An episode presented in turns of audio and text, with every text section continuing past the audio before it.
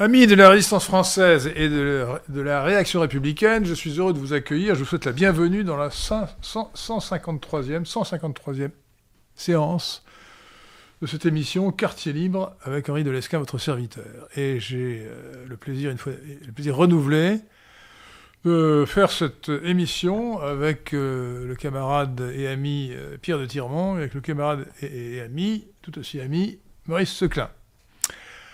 Nous avons aujourd'hui, à notre programme, à notre menu, une foire aux questions. Alors j'espère que vous m'interrogerez sur l'Ukraine, parce que c'est pour moi, l'Ukraine et la Russie, c'est pour moi le sujet le plus important aujourd'hui, mais il y a beaucoup de sujets que j'aimerais évoquer avec vous. Et si Maurice Seclin le veut bien, j'aimerais que nous donnions la priorité à ceux qui ont posé une question sur le canal Telegram, y compris à celui à qui on a déjà répondu.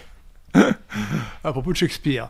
Pour vous inciter d'ailleurs à aller sur le canal Telegram, le canal de discussion de votre serviteur Henri de Lesquen et du PNL. Alors le nom exact, c'est Lesquen PNL, je crois. Hein. Voilà. Mais il faut aller non seulement sur le canal principal, mais sur le canal de discussion. Pour pouvoir donner votre avis et poser des questions à l'avance pour les futures émissions. Et surtout émettre vos objections à tout ce que dit Henri. Mais voilà, Maurice Seclin a un esprit de contradiction chevillé au corps. C'est ce qui fait son charme. Mais vous pouvez aussi dire que vous êtes d'accord. Hein. C'est pas interdit. C'est pas interdit. Ah bon, ça, c'est pas interdit. Ce n'est pas interdit. Parmi les sujets d'actualité, donc la Russie, l'Ukraine, bien sûr. J'ai noté la mort de Robert Badinter, dont je ne dirai pas du bien.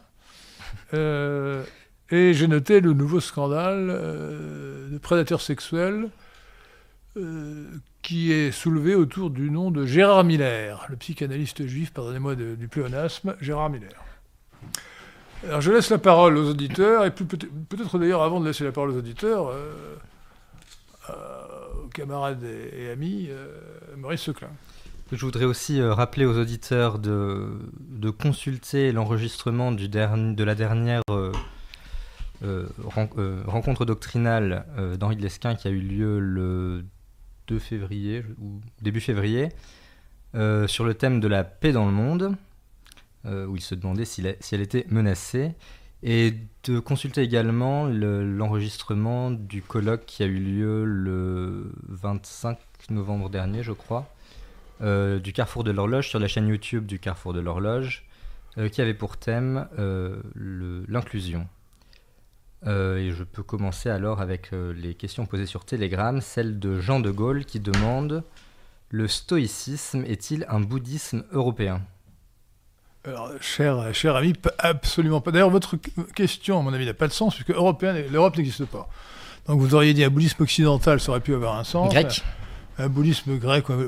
Alors honnêtement, y a-t-il un rapport entre le bouddhisme et le stoïcisme ?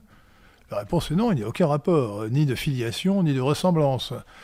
Alors le bouddhisme est né dans l'Inde, c'est une hérésie hindoue, avec Sakyamuni, ou plutôt Siddhartha Gautama, de son vrai nom, dit Sakyamuni, dit Bouddha, c'est-à-dire l'éveillé, vers 530 ou 540 avant Jésus-Christ. Et c'est une religion très complexe. Beaucoup plus complexe que le stoïcisme, qui est une philosophie relativement simple. Hein. Le stoïcisme est né,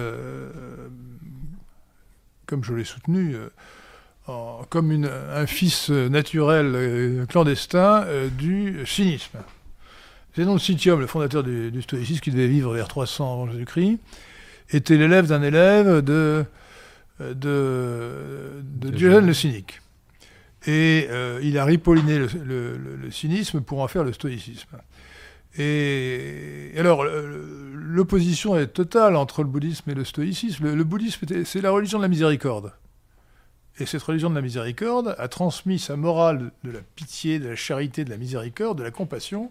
J'emploie des mots qui sont quasiment synonymes, la charité étant le plus important évidemment pour les chrétiens, puisque c'est une vertu théologale, au christianisme, par l'intermédiaire de l'essénisme, donc de Saint Jean-Baptiste, qui, comme je vous le démontrerai si vous avez des doutes, était complètement essénien.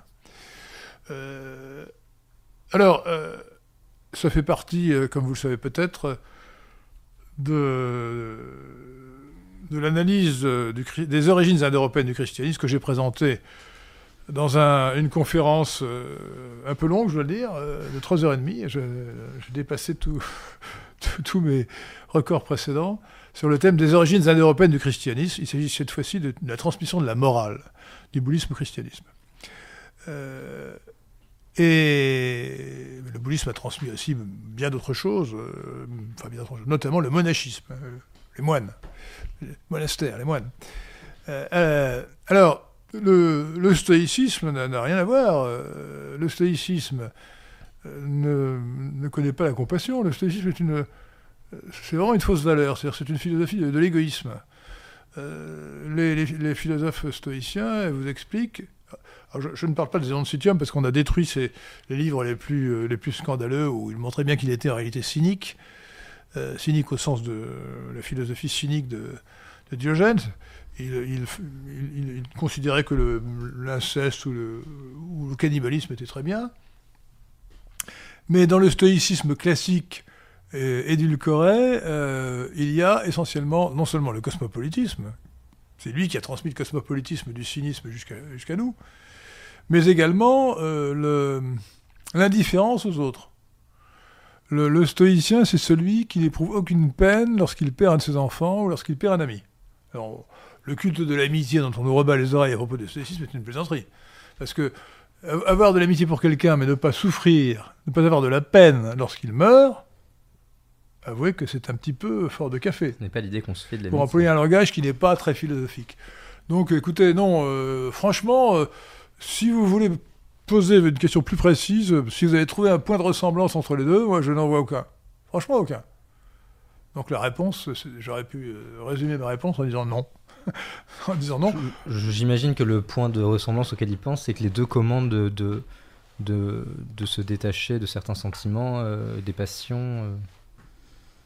Non, le bouddhisme ne demande pas de se détacher des passions, le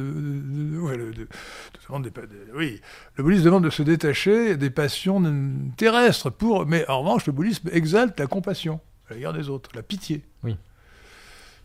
Ce qui est l'inverse. Lily se souvient que vous aviez discuté de la traduction d'un vers fameux de Shakespeare, d'Hamlet pour être précis, et que la traduction la plus connue n'était pas la bonne. Quelle était la meilleure traduction?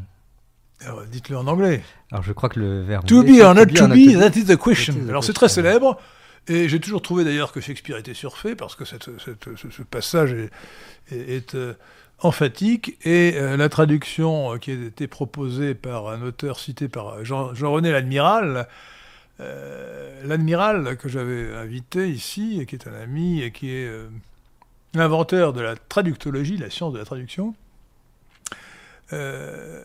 était une traduction sibylliste. L'Admiral oppose la traduction sourcière à la traduction sibylliste. La traduction sourcière, c'est celle qui colle au texte d'origine. Donc, to be or not to be, that is the question, ça donne en français, dans la traduction sourcière, être ou ne pas être, c'est la question ou telle est la question. Ce qui montre bien d'ailleurs, à mon avis, que ce passage est surfait si on en reste à la traduction. Mais l'auteur cité par l'Admiral a trouvé une bien meilleure traduction qui améliore énormément le texte de Shakespeare, à mes yeux, en passant de l'anglais au français, c'est « Vivre ou mourir... » Tout est là. « Vivre ou mourir, tout est là. »« Vivre ou mourir, tout est là. » C'est bien plus beau. Si j'en crois le moteur de recherche google.com, le traducteur serait Gérald Robitaille. Ça vous dit quelque chose ? Oui, je crois que ça avait été cité. Alors, je voudrais dire que ces questions de traduction sont très intéressantes. Et actuellement, d'ailleurs, avec l'ami Maurice Seclin, nous nous intéressons aux traductions de la Bible. Traduction d'abord de l'hébreu en grec, c'est la Septante, le 3e siècle avant Jésus-Christ. Et deuxièmement, traduction du grec en français par Pierre Giguet, vers 1865. Traduction de l'hébreu en latin directement faite par saint Jérôme en 400 après Jésus-Christ, autour de 400 après Jésus-Christ. Alors, ça soulève toutes sortes de questions. Quand on se réfère à la Bible hébraïque, telle qu'elle nous est parvenue par un manuscrit du XIe siècle, enfin, il y a deux ou trois autres manuscrits, mais le manuscrit principal s'appelle le Codex Leningradensis, et se trouve donc à Leningrad, je suppose, encore, enfin, Leningrad, Saint-Pétersbourg. Oui, c'est Pétersbourg. Oui, mais à l'époque, c'était Leningradensis. Eh bien, il est du XIe siècle. Après, c'est du cri, évidemment. Je peux le préciser au cas où on aura un doute. Et alors, je pourrais en faire d'ailleurs une émission avec Maurice Seclin, parce que le sujet est passionnant. Il est clair que quand on lit la Bible, surtout dans les traductions qu'on en fait en général en français, on fait une projection rétrospective, le terme est aussi employé par l'admiral.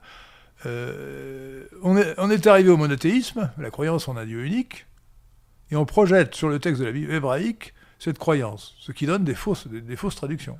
Alors qu'il suffit de lire d'ailleurs la Bible depuis le début pour se rendre compte qu'on est très, très loin du monothéisme. On est en réalité dans la monolatrie, qui n'est pas le monothéisme. La monolatrie signifie vous devez adorer un seul Dieu, Yahvé, pas les autres, mais Yahvé est un nom propre, et ça ne veut pas dire que les autres dieux n'existent pas. D'ailleurs, si le Décalogue, chapitre 20, je crois, de l'Exode, est reproduit dans le Deutéronome, dit « Je suis un Dieu jaloux », il avait dit « Je suis un Dieu jaloux », il ne serait pas jaloux s'il n'y avait pas d'autre Dieu. Voilà, enfin, c'est un vaste sujet que la traduction, mais là, je crois que il faut vraiment, dans la mesure du possible, bien que ce soit beaucoup plus difficile qu'une traduction sourcière, adopter une traduction civiliste. D'ailleurs, nous avons essayé de le faire pour...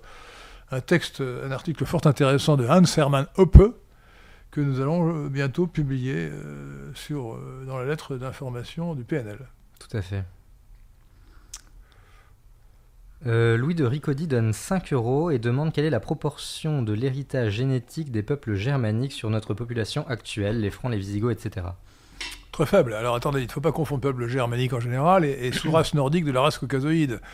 On a estimé, mais bon, j'ai vu un seul article qui était d'ailleurs très prudent sur le sujet, et encore ça fait très longtemps que je le lis, au moins 20 ans, qui évaluait à 5% la proportion du sang, la proportion des Francs au nord de la Loire, et à 1% au sud, ce qui ferait une moyenne pour la France entière de l'ordre de 3%.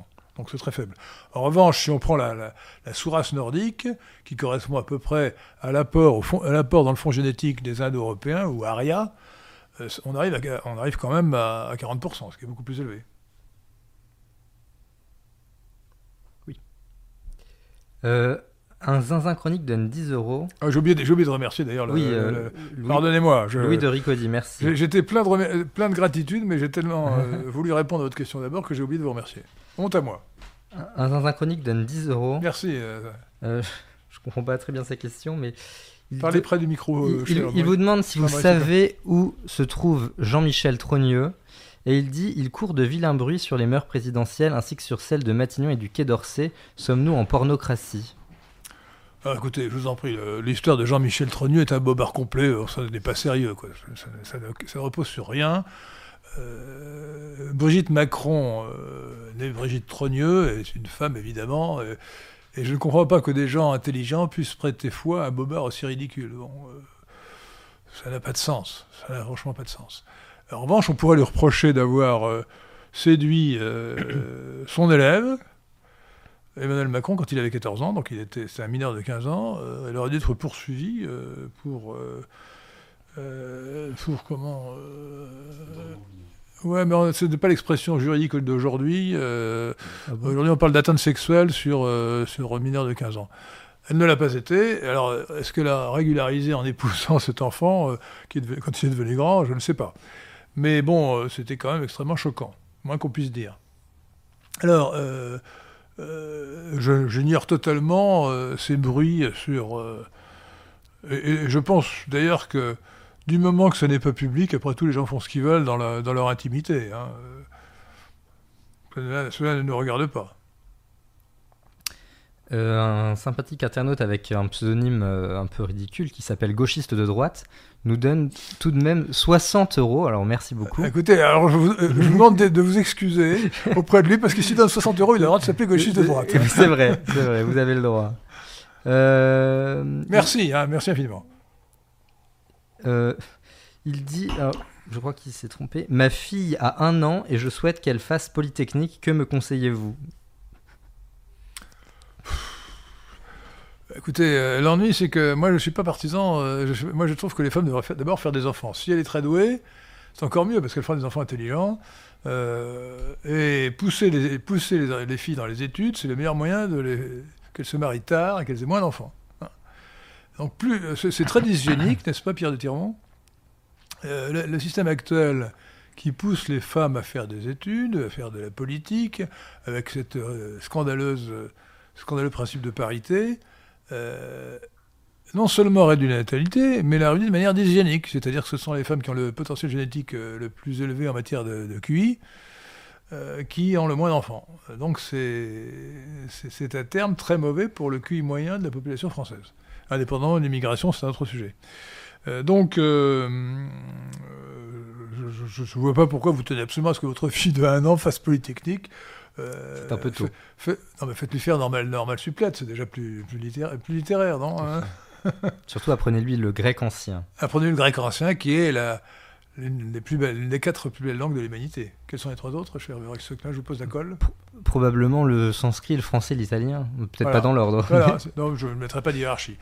Mais je soutiens que les 4... Qu'il y a d'abord, l'égalitarisme est à proscrire, il n'y a pas d'égalité dans la nature, donc il n'y a pas non plus d'égalité dans les langues. Il y a une hiérarchie des langues comme le reste. Et donc, au sommet des langues, il y a, dans les langues anciennes, le grec ancien, je ne parle pas du grec moderne qui est un vilain sabir, que ce soit le démotique ou la langue artificielle qu'on appelait la katereusa, et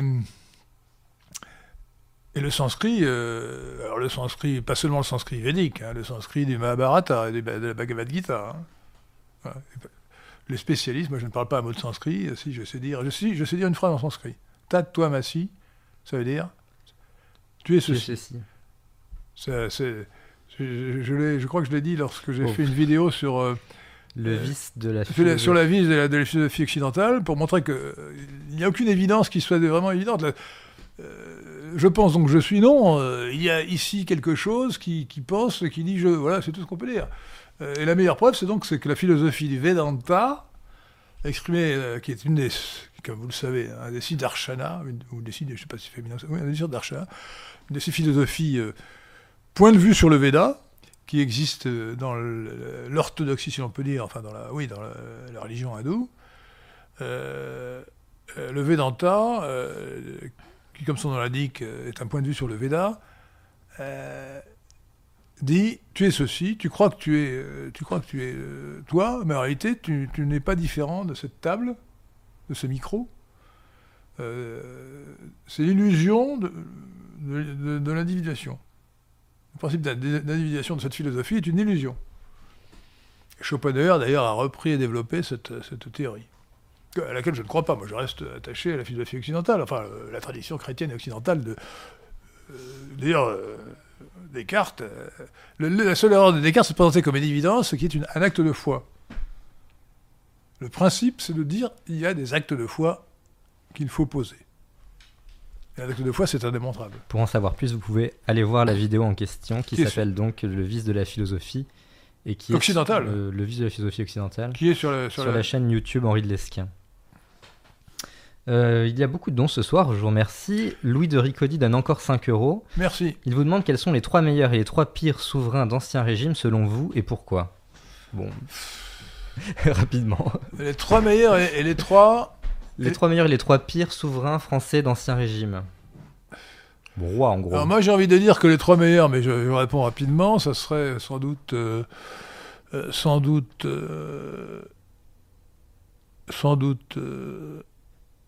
Saint-Louis, bien sûr, Louis IX, Charles VII, qui a gagné la guerre de 100 ans contre les Anglais, dans des conditions très difficiles, avec l'aide inspirée de Jeanne d'Arc, de Sainte Jeanne d'Arc, et puis Henri IV. Henri IV qui a fait la paix avec les protestants.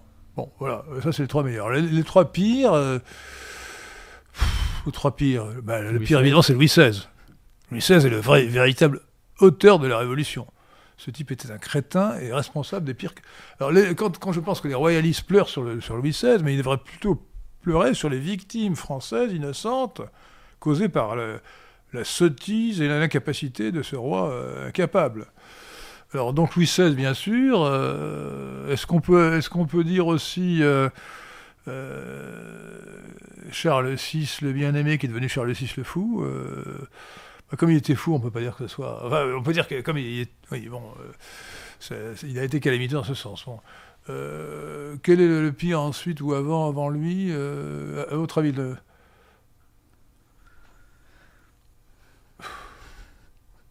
J'en sais rien. Pierre de Tiron, sur les trois pires. Donc Louis XVI certainement. Qui sont les responsables des premiers échecs de la guerre de Cent Ans? Alors, oui, on peut dire...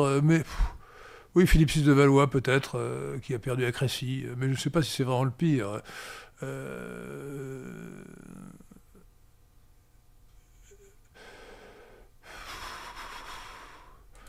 Écoutez, oui, disons provisoirement, Charles VI le fou... et puis Philippe VI de Valois, à titre provisoire. Je réfléchirai à la prochaine FAQ, je vous donnerai une meilleure liste peut-être. Pierre Tailleur nous donne 5 €, lui aussi, merci. Il vous demande pourquoi avez-vous hésité aussi longtemps et à chaque élection entre Front Anticosmopolite et Union de la droite?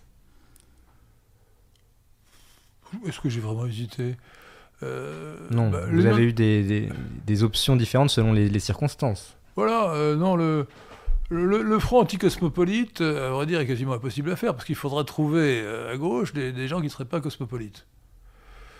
Alors, malheureusement, si Macron est en réalité de gauche et pas du centre, qu'il est complètement cosmopolite, on ne peut pas dire que Mélenchon ne soit pas non plus cosmopolite. Mélenchon est un hybride de collectivisme et de cosmopolitisme. Il est moins cosmopolite à certains égards, puisqu'il est plutôt souverainiste. Qu'il a été remarquable dans son discours qui a suivi le 24 février 2022 et l'invasion de l'Ukraine par la Russie. Il a fait un discours extrêmement, non seulement brillant, puisqu'il est très brillant à l'oral, mais aussi très intelligent, parce qu'il disait il faut rester neutre, c'est dangereux. La Russie est armée jusqu'aux dents. Mais je crois que la notion de front anticosmopolite qui dépasserait le clivage droite-gauche est aujourd'hui impossible. D'ailleurs, ça m'amène à dire un mot sur la PND, la prétendue nouvelle droite, dont le noyau est constitué, la prétendue nouvelle droite, parce qu'elle n'est en réalité ni nouvelle ni de droite, les collectivistes néo-hitlériennes, dont le noyau est constitué par le GRECE, groupement de recherche... et d'études pour la civilisation européenne, c'est-à-dire pour une civilisation qui n'existe pas.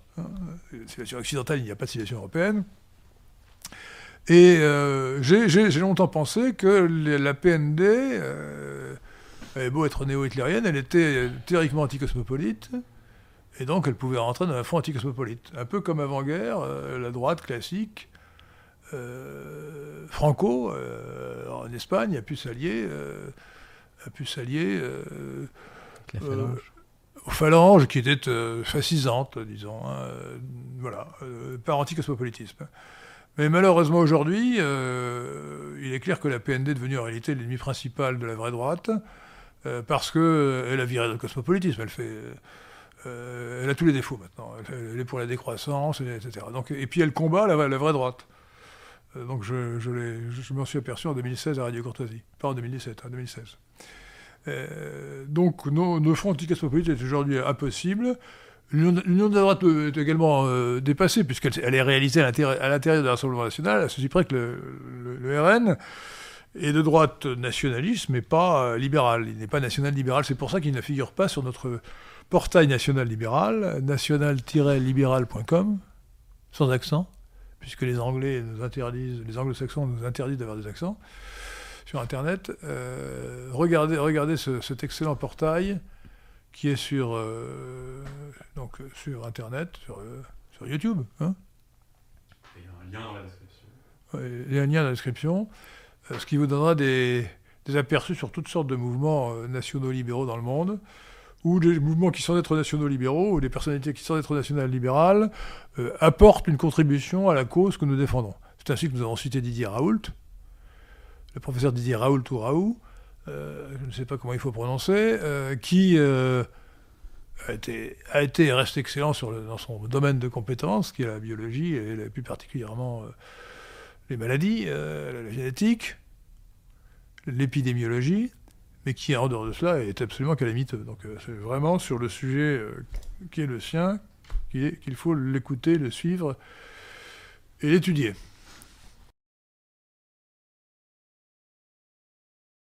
En termes de parti ou plutôt en termes d'électeurs, parce que si certes Mélenchon n'est pas très anticosmopolite, il peut en revanche y avoir certains de ses électeurs qui sont très collectivistes mais acceptent le cosmopolitisme. Non, l'anticosmopolitisme. Oui, mais acceptent le cosmopolitisme de Mélenchon parce que il leur paraît plus important de voter pour le candidat le plus collectiviste, ouais. Mais ne sont pas attachés au cosmopolitisme. Oui, alors exactement. L'union de droite à la base est tout à fait raisonnable. C'est d'ailleurs ce que fait le RN, c'est la stratégie du RN, hein, qui essaie de draguer l'électorat populaire avec son discours sur le pouvoir d'achat. Donc c'est une stratégie habile.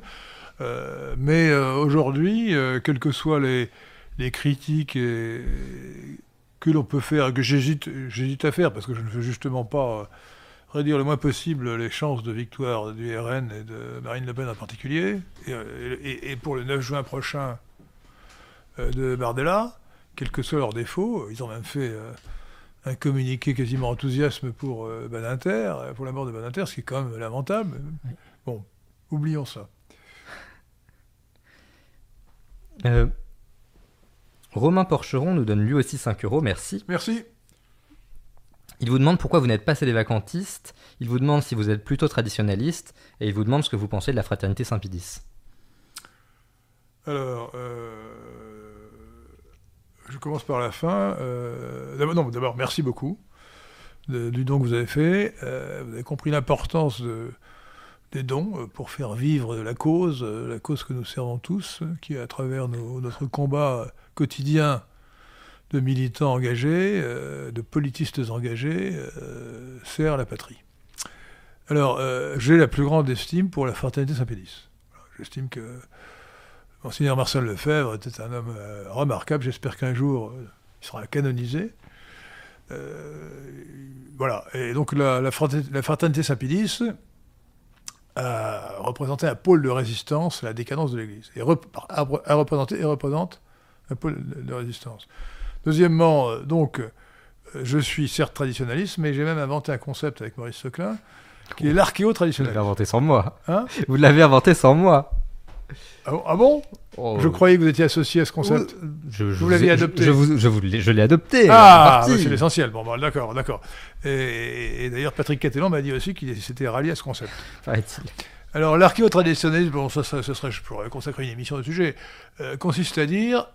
en réalité, j'ai consacré d'une certaine manière des émissions de sujet, puisque Pierre de Tirmont a mis en ligne 8 émissions, je crois, d'1h30 sur le thème des origines de la crise de l'Église, que j'ai faite avec Radio Courtoisie, avec l'abbé de Tanoirne, mais surtout avec Philippe Prévost, auteur d'un livre remarquable sur l'Église et le ralliement. Justement, il y avait aussi une autre question, mais... Attendez, je vais répondre d'abord à celle-là. Donc, je me suis aperçu en étudiant la question que les traditionalistes actuels, aussi dignes d'estime qu'ils le soient, n'étaient qu'à moitié traditionalistes. Je les appelle d'ailleurs des néo-traditionalistes. Parce que, il suffit d'ailleurs de les lire, ils ne font référence qu'à des papes postérieurs. Ils font référence à Pie IX, qui a fait le Concile Vatican I, et au pape postérieur, mais pratiquement jamais au pape antérieur, si, évidemment à Saint-Pierre, et évidemment à Saint-Pie V, parce qu'il a fait la messe de Saint-Pie V, mais c'est tout. Et donc la doctrine qu'ils défendent était une doctrine ultramontaine, théocratique, héritée des papes qui ont commencé avec Pie IX. Alors, ça a continué avec Léon XIII qui a fait le ralliement, mais qui a aussi fait l'Action catholique et la doctrine sociale de l'Église, comme si l'Église devait avoir une doctrine sociale. Enfin, écoutez, Jésus-Christ, qui est le modèle des chrétiens, que je sache, n'a jamais demandé l'abolition de l'esclavage, n'a même pas proposé un code de l'esclavage. Il n'y avait pas de doctrine sociale de Jésus-Christ. Donc Saint Paul a demandé qu'on traitât bien ses esclaves. Hein? Ah bah, bien sûr, bien sûr. Il a demandé aux esclaves d'être soumis à leur maître. Tout à fait. Saint Paul, l'apôtre Saint Paul. Bon. Donc, la doctrine sociale de l'Église est un exemple type de quelqu'un qui sort de son domaine de compétence. En l'occurrence, c'est l'Église qui est sortie de son domaine de compétence, le pape, qui veut donner des leçons dans un domaine qui n'est pas celui de la religion. D'ailleurs, le mot « social », qui est un raccourci de socialisme, résulte d'une confusion entre la morale et l'économie. Et quand on étudie un peu, je ne suis pas spécialiste de la question, mais j'en sais assez sur le sujet, depuis Rerum Novarum jusqu'aux dernières encycliques de la prétendue doctrine sociale de l'Église, on s'aperçoit de leur incohérence complète, se contredisent. La doctrine sociale de l'Église a été corporatiste, elle a été fasciste, elle a été socialiste, elle a été libérale. Le même Jean-Paul II a fait, à quelques années de distance, une encyclique qui était socialiste et l'autre qui était libérale. Voilà. Donc, tout ça, donc c'est complètement incohérent. S'il a fait la libérale après, on peut dire que c'est une bonne évolution. C'est une bonne évolution. Alors, donc ça c'était... donc l'archéo-traditionnalisme consiste à critiquer Vatican I. Et l'exacerbation de l'infaillibilité pontificale. En réalité, je ferai remarquer quand même, chers amis... néo-traditionalistes, le fébriste et autres, que le credo n'a pas été fait par un pape. Il a été fait par un concile, ou par deux conciles. Il a été modifié par un pape. Non, alors, oui, alors je connaissais l'objection. Le credo, c'est le concile de Nicée 325 après Jésus-Christ, suivi du concile de Chalcédoine... Non, oui, 451, je crois, il me semble. Après Jésus-Christ, et certes, il y a eu l'addition du filioque qui est très importante, vers 1015, je crois, par le pape de l'époque, mais il n'est pas vrai qu'elle suivait quand même un concile qui n'était pas œcuménique. Il y avait même eu deux conciles qui avaient demandé l'addition du filioque, dont le concile de Tolède vers 700, je crois, et un concile ultérieur. Le filioque est une invention espagnole. Et ultérieurement, ça a été confirmé par les conciles suivants qui ont entériné.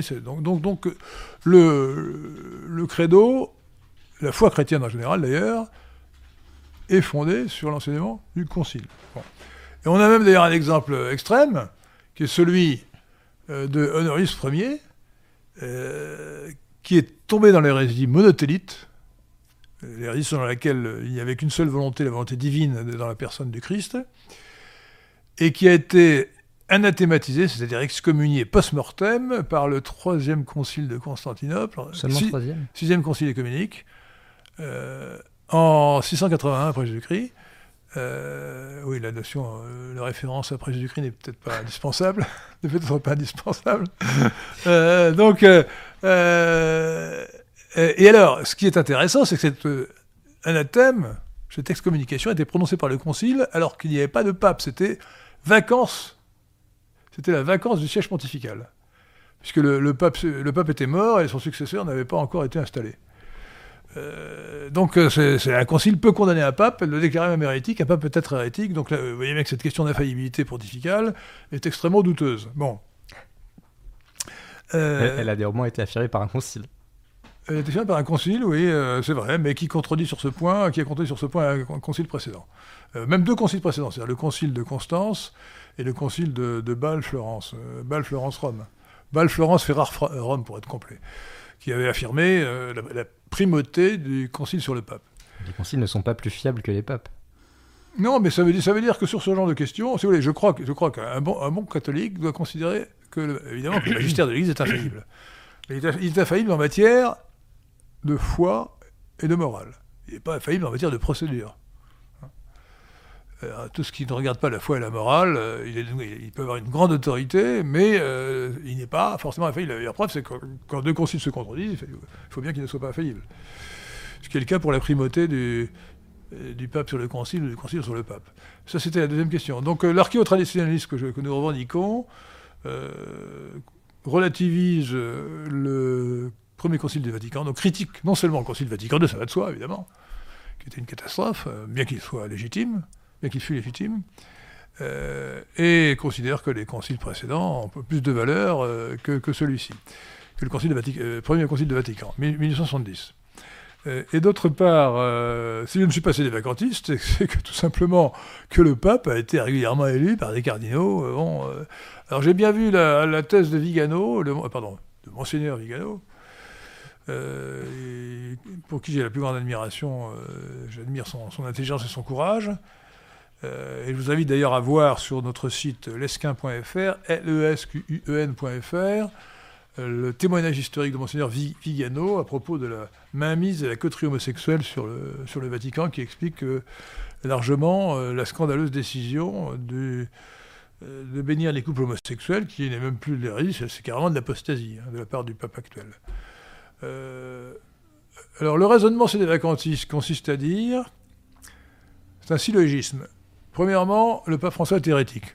Alors ça, ce point me paraît incontestable. Et même, il est plus hérétique, il est apostat.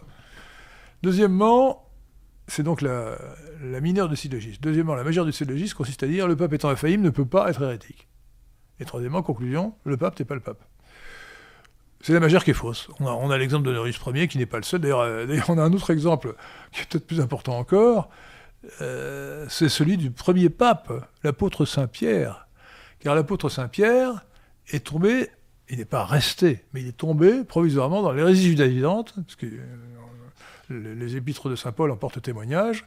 C'est Saint-Paul qui l'a ramené dans le droit chemin.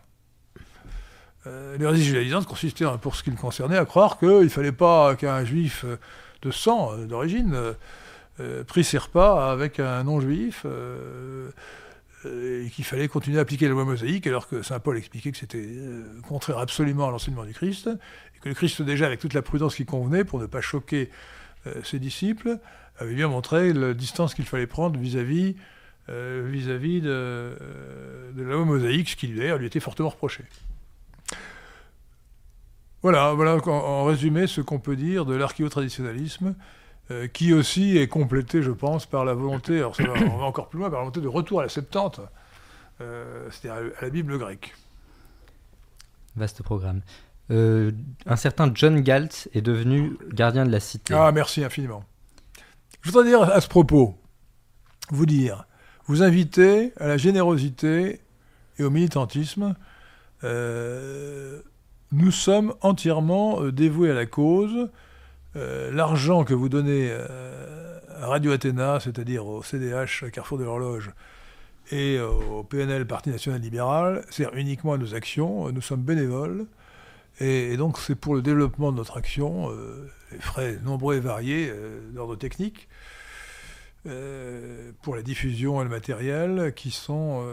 il est indispensable. Ben, nous avons évidemment un appartement, il faut le louer, il faut le payer, etc. Bon. Donc tout ça, nous avons besoin d'argent, et donc je vous invite vraiment à devenir gardien de la cité, c'est-à-dire à prendre un abonnement. Alors pour devenir, peut-être il faut rappeler, voulez-vous le faire ou bien... Comment fait-on pour faire des dons? Alors, il y a plusieurs manières de faire des dons. Vous pouvez faire des dons en direct avec le bouton qui a un symbole de billet de banque avec un signe du dollar américain dessus pendant les diffusions en direct, ce qui permettra en plus de mettre votre message en valeur. Vous pouvez aussi être un abonné et avoir faire une sorte de don mensuel d'une valeur, je crois, soit de 3 €, soit de 6 €, ou je ne sais plus exactement les noms, mais il y a plusieurs valeurs possibles qui correspondent à plusieurs grades possibles. Pierre de Tirmont va nous expliquer. Non, excusez-moi. J'ai pas en tête les montants. Il faudra le voir. Le premier grade est celui de gardien de la cité, il y a ensuite... bienfaiteur de la cité. Et au sommet, commandeur de la cité. Et puis, il y a aussi le compte Tipeee, où vous pouvez également être abonné et faire un don régulier. Nous avons à l'instant un don de Richard Guimau sur Tipeee qui donne 50 €. Ah, merci Richard Guimau. Merci Richard Guimau. Louis Dricody donne lui aussi encore 5 €. Merci beaucoup. Merci beaucoup. Un peu sur le même thème, il vous demande s'il faut réinstaurer la papauté à Avignon afin d'installer un pape français et patriote et ainsi éviter la situation actuelle. Écoutez, moi je n'aurais rien contre un pape qui serait à Avignon, hein, mais je pense que ce n'est pas le sujet principal. Hein. Il ne faut surtout pas faire de schisme. Il faut prier le ciel qu'un miracle se produise au prochain conclave, et que malgré sa composition qui est plutôt épouvantable, qui est épouvantable, un pape touché par la grâce finisse par ramener l'Église dans le droit chemin. Oui, alors j'avais vaguement évoqué l'analyse à propos du sédévacantisme. Monseigneur Vigano. De Monseigneur Vigano, oui. Si vous voulez, Monseigneur Vigano a deux arguments pour dire peut-être que le pape n'est pas vrai pape. Alors, et lui, il n'est pas sédévacantiste au sens, par exemple, où notre ami maître Adrien Abosi, c'est-à-dire qu'il ne dit pas que les papes précédents n'étaient pas... Son accusation porte simplement sur le pape actuel. Apparemment, il le sous-entend de plus en plus pour les autres, pour les papes précédents. Il aurait changé d'avis parce que, la dernière nouvelle, c'était uniquement pour le pape François. Alors, il avance à cela deux raisons. La première, c'est que l'élection a été plus ou moins manipulée par une coterie homosexuelle, dirigée par Mgr McCarrick. Et la deuxième raison, c'est que... le pape François n'aurait pas voulu devenir vraiment pape, c'est-à-dire vouloir agir dans le bien de l'Église, enfin, la mission que doit avoir un pape, mais il aurait voulu devenir pape formellement pour détruire l'Église. Alors, le premier argument me paraît inopérant, puisque ce qui compte, c'est formellement que le pape a été élu par la majorité, a été élu régulièrement, sans bourrage des urnes, par la majorité des cardinaux réunis en conclave. L'autre argument est moins inopérant, mais me paraît peu convaincant quand même, parce que l'intention de quelqu'un qui accepte une fonction peut-elle vraiment discréditer ou annuler sa nomination? Ça me paraît très douteux. Donc je pense que cet argument n'est pas assez fort pour que l'on puisse dire que ce pape n'est pas vraiment pape. Mais c'est un pape hérétique et apostat.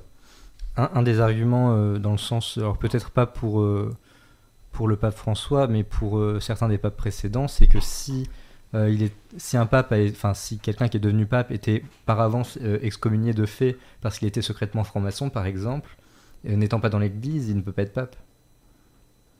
Je ne crois pas que l'excommunication... D'abord, je crois qu'aucun pape n'était franc-maçon en réalité, c'est une hypothèse gratuite. Oui, c'est une hypothèse. Et de toute façon, le raisonnement me paraît tarabiscoté. Bon, une excommunication implicite et non explicite pourrait-elle... Non, je crois que c'est vraiment un raisonnement tiré par les... Je ne crois pas. Franchement, ça me paraît artificiel, à tous égards. Puis-je vous demander de me prendre dans la carafe? Merci. Alors, il y a énormément de questions et de dons. Alors oui, alors je remercie tous les donateurs en insistant sur l'importance de faire des dons. Alors, je vais revenir au début. Quelqu'un demandait si vous aviez vu l'entretien du journaliste américain Tucker Carlson et du président russe Vladimir Poutine, et est-ce que vous en aviez pensé le cas échéant? Alors ça dure 2 heures, j'ai écouté l'entretien, j'ai regardé l'entretien pendant des 2 heures, c'était en anglais, comme je ne suis pas parfaitement anglophone, j'ai compris assez bien, mais pas complètement. Alors j'ai pas du tout compris ce qu'a dit Carlson lui-même, hein. En revanche, le doublage, évidemment, Vladimir Poutine répondait en russe, et il y avait un doublage qui était très bien fait, très clair, et donc j'ai compris, je dirais, à 90% ce qu'a dit le président Poutine. Je ne pense pas qu'il ait innové en quoi que ce soit, donc je peux dire que j'ai appris grand-chose, mais c'était un bon exposé, très historique, sur le sujet. Et d'ailleurs, j'ai pu pendant 2 heures admirer, regarder le physique de Poutine, d'où j'ai conclu qu'il devait avoir 30 ou 40% de sang mongoloïde, hein, clairement. Il a les pommettes saillantes, il est brachycéphale, petit, les yeux légèrement bridés, la face ronde et plate. Donc non, il est clairement métissé de sang mongoloïde. Ce qui n'est pas étonnant, parce que c'est ce qu'on appelle le type slave, hein, qui résulte d'un mélange intime et ancien entre les Slaves, d'une part, qui étaient des Indo-Européens, et les populations ouraliennes ou finno-ougriennes, qui étaient à l'origine mongoloïde, et les Turcs, qui étaient à l'origine mongoloïde aussi. Et excusez-moi, et sur le fond de cet entretien? J'ai répondu, je pense que tout ce qu'il a dit était très juste, hein, franchement. La guerre de la Russie contre l'Ukraine, en Ukraine, d'une certaine manière pour libérer une partie de la population ukrainienne opprimée par le gouvernement actuel. Je vous rappelle que le gouvernement actuel est issu d'un coup d'État qui, en 2014, on appelle ça la révolution de Maïdan, a renversé un président élu régulièrement un an avant. Et qui, depuis, en manipulant les élections, s'est maintenu au pouvoir. Enfin, cette clique qui a pris le pouvoir par un coup d'État fomenté, organisé par le CIA, d'ailleurs, hein, n'est pas du tout démocratique. C'est le résultat d'une action de l'impérialisme américain, d'une part, et des forces cosmopolites, et notamment de George Soros, d'autre part.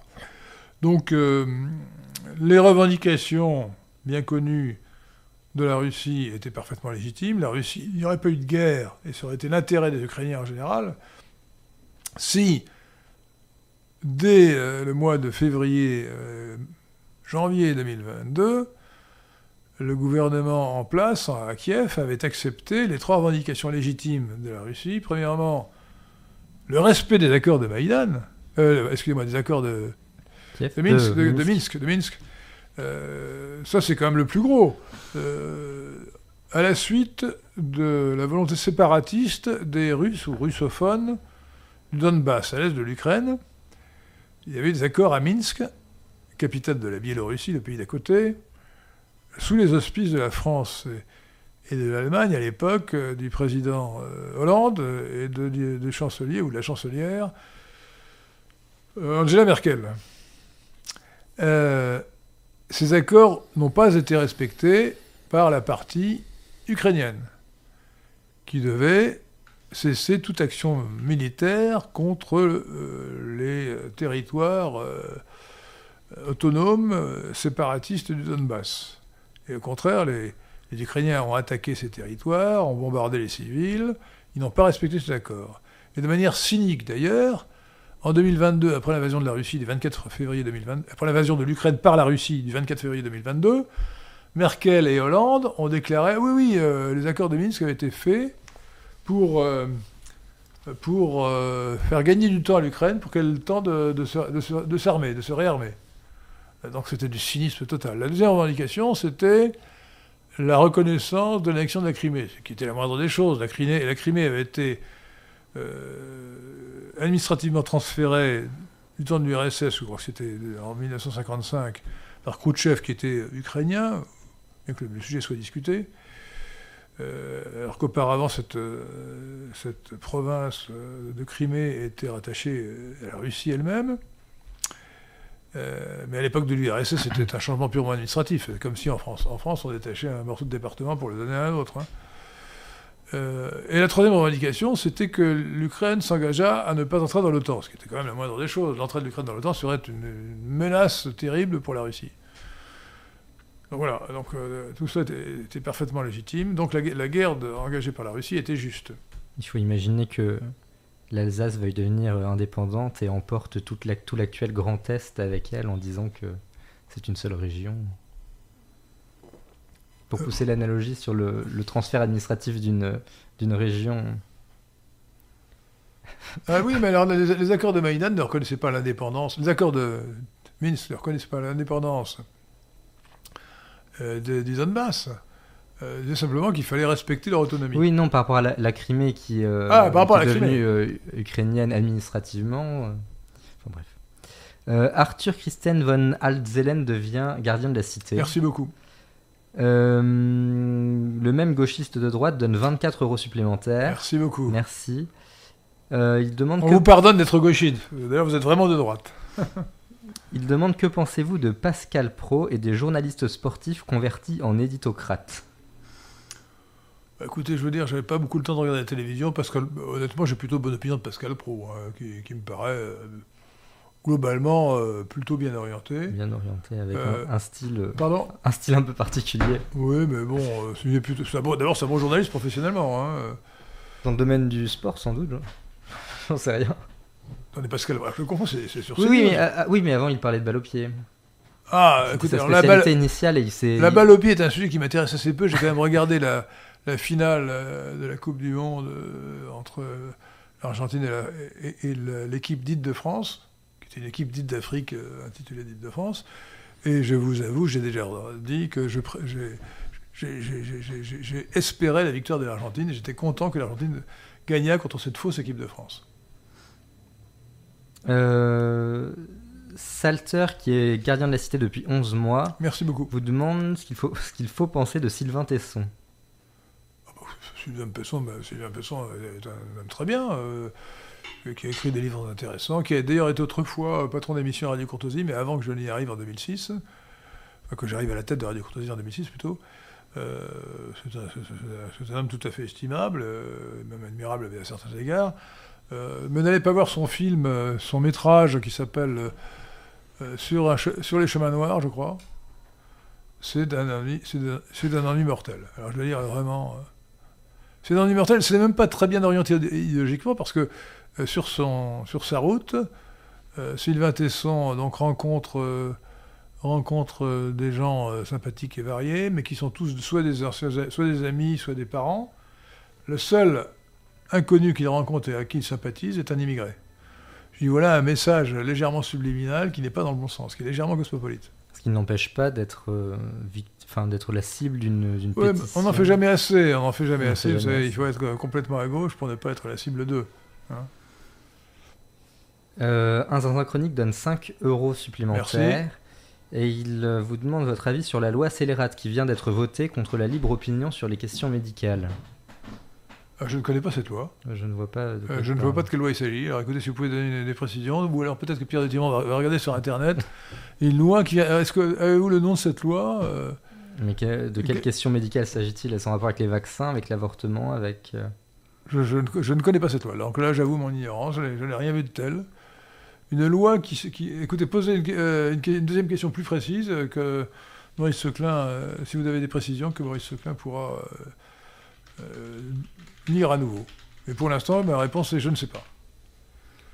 Le Battler dit Emmanuel Macron va panthéoniser Robert Badinter. Quelle personnalité auriez-vous choisi, vous? Serge de Bécache, Adolphe Thiers, Jacques Chirac? Adolphe Thiers, bien sûr. Serge de Bécache, non. Serge de Bécache, c'est un ami. J'étais vraiment ami de lui à la dernière année de sa vie. Il est mort en 2017. Il m'a d'ailleurs bien aidé à l'époque à mettre en ordre Radio Courtoisie. Donc non, pas Serge de Bécache. Serge de Bécache est un homme de grand talent, mais je pense que sa place n'est pas au Panthéon. D'ailleurs, au passage, je serais partisan de rendre le Panthéon à l'Église catholique sous la forme de l'Église Sainte-Geneviève et de créer un mausolée ailleurs, dont il faudrait d'ailleurs garder probablement 10% de ceux qui y sont actuellement, hein. L'horrible Simone Veil, je pense, devrait être transférée dans un cimetière quelconque, mais pas dans ce mausolée. Adolphe Thiers, bien sûr. Adolphe Thiers mériterait d'être au Panthéon. Car, si quelqu'un mérite d'être au Panthéon, c'est bien Adolphe Thiers. Les autres, c'était donc... Jacques Chirac. Jacques Chirac, vous plaisantez. Jacques Chirac était épouvantable à tous égards. Non, sûrement pas. Je crois qu'il disait ça pour plaisanter. Adolphe Thiers, oui. Henri Poincaré, le grand savant. Voilà, Henri Poincaré. Hein. Mais je crois que souvent c'est la famille qui ne veut Georges pas... Dumézil. Ah oui. Jean Audry. Ah oui. Alors, des grands savants. André Dupont-Sommer. Ah oui. Voilà les grands savants. Les grands savants français. Mais pas Robert Badinter. Robert Badinter, je vais peut-être dire un mot de Robert Badinter. Oh, c'est Robert Badinter. Alors, je vais commencer d'ailleurs par un commentaire général. Parce que des esprits chagrins ou des âmes sensibles m'avaient critiqué lorsque j'avais dit du mal de Patrick Buisson à sa mort. Bon. Alors, ils invoquaient sans doute la formule, l'adage latin, des mortuis nihil nisi bene. Des morts, il ne faut dire que du bien. Mais attention, il s'agit des morts ordinaires, il ne s'agit pas de politique. Et je vous rappelle la distinction fondamentale qu'ont fait Carl Schmitt et Julien Freund entre l'ennemi public et l'ennemi privé. En français, nous avons un seul mot, ennemi. Mais en latin, il y a deux mots.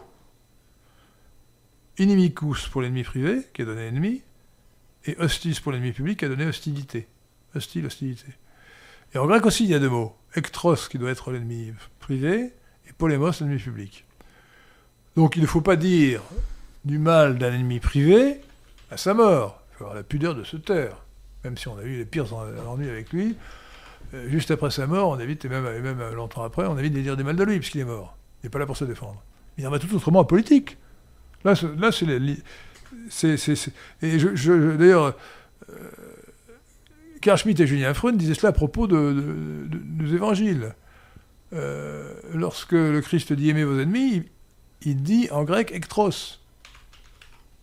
Ou peut-être au pluriel, « ektroi » au pluriel, je suppose. Donc l'ennemi public... excusez-moi, il disait... Oui, il dit l'ennemi privé. Enfin, aimez vos ennemis, n'ayez pas d'ennemis privés. Il ne parle pas d'ennemis publics. Donc lorsqu'il s'agit de politique, il faut dénoncer les gens qui sont des ennemis, qui étaient des ennemis et qui le demeurent post-mortem. Badinter, c'est le prototype de l'ordure cosmopolite. C'était le prototype de l'ordure cosmopolite.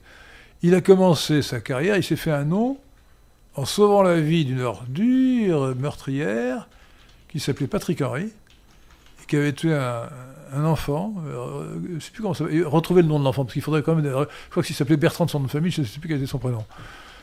Donc Patrick Henry, en dénonçant la peine de mort, Badinter, Robert a réussi, il était avocat, hein, à sauver la vie de ce type monstrueux qui avait assassiné un enfant de 7 ans. Il s'appelait Philippe Bertrand. Philippe Bertrand. Alors, pensons à Philippe Bertrand. Le pauvre Philippe Bertrand, 7 ans, a été martyrisé et tué par ce salopard de Patrick Henry, qui aurait dû être guillotiné. Bon, évidemment. Qu'il n'a pas été grâce à Badinter. Et Badinter, ensuite, nommé ministre de la Justice, garde des Sceaux, par Mitterrand en 1981, a aboli la peine de mort. Et nous sommes, depuis cette époque, nous avons eu en 1975, grâce à Simone Veil, la loi qui légalise l'avortement, c'est-à-dire la mise à mort des enfants innocents dans le ventre de leur mère. Et en 1981, avec Robert Badinter, l'interdiction de mettre à mort les pires criminels. Alors, il y avait évidemment certains rapports... C'est l'heure de la devinette. Un certain... Non, bah, alors la devinette, oui. La devinette, c'est qu'il y a un certain rapport ethnique entre les deux, entre Badinter et Simone Veil. Donc Robert Badinter était plus généralement, puisque son action s'est surtout déroulée dans le domaine judiciaire, évidemment, avocat d'abord, garde des Sceaux ensuite, un adepte de la scandaleuse théorie cosmopolite de Marc Ancel, la théorie de la défense sociale nouvelle, qui est une théorie selon laquelle le criminel est une victime de la société, enfin c'est du rousseauisme appliqué à la justice, et donc il faut réinsérer les criminels, il faut individualiser la peine. Donc il a non seulement aboli la peine de mort, mais démoli le droit pénal de toutes les manières possibles. Et donc une grande part de la criminalité actuelle est due à l'action de Badinter. Qui est d'ailleurs inexcusable, parce qu'il a fait un livre fort intéressant, qui s'appelle « La prison républicaine ». Quand je dis qu'il l'a fait, enfin il l'a signé, qu'il avait sûrement des nègres. Je rappelle aux âmes sensibles que nègre veut dire collaborateur littéraire, c'est-à-dire celui qui écrit le livre pour un autre qui le signe à sa place. Vous connaissez la blague du nègre d'Alexandre Dumas ? Bien sûr. Parce qu'Alexandre Dumas avait un nègre dont j'ai oublié le nom, qui disait « Qui êtes-vous ?» Il répondait « Je suis le nègre du nègre ». Parce que c'est très méchant, parce qu'Alexandre Dumas n'était que Carteron ou Octavon. Il avait un nez un peu épaté. Un peu épaté, oui. Platirinien. Très platirinien. Et donc, j'ai bifurqué. Donc, on revient à Robert Badinter. Et il a démoli le droit pénal. Il est lourdement responsable de la poussée de la criminalité. Et également, d'ailleurs, il n'est pas pour rien dans l'imposition de la religion de la Shoah, parce que lorsqu'on a voulu, pour les génocides, le populicide arménien, je préfère ce terme de populicide qui est plus français que celui de génocide, on a voulu mettre le populicide arménien au niveau de celui des Juifs, perpétré pendant la Seconde Guerre mondiale, ou bien on a voulu que l'esclavage fût dénoncé comme un crime contre l'humanité, Azater s'est opposé en disant « Ah non !» avec des arguments juridiques sophistiques, on dit « Ah oui, non !» Parce que la différence, c'est qu'il n'y a pas eu de jugement pour les Arméniens, alors que là, il y a eu le procès de Nuremberg. Donc il a tout fait pour défendre la théorie frauduleuse de la spécificité incroyable. Ils sont bêtes, ces Arméniens, il suffisait de faire un tribunal. Hein ? Ils sont bêtes, ces Arméniens, il suffisait de faire un tribunal. Bah oui, mais... au lieu de faire des manifestations. Ils ne l'ont pas fait. Mais de toute façon, c'était un sophisme. Bon, donc, il aurait trouvé autre chose. Il aurait trouvé autre chose. Donc il n'a pas été pour rien dans le fait que, dans le droit français actuel, la contestation des crimes contre l'humanité se réduit en pratique à la contestation de la Shoah, selon la loi Guesso du 13 juillet 1990. Donc c'est vraiment...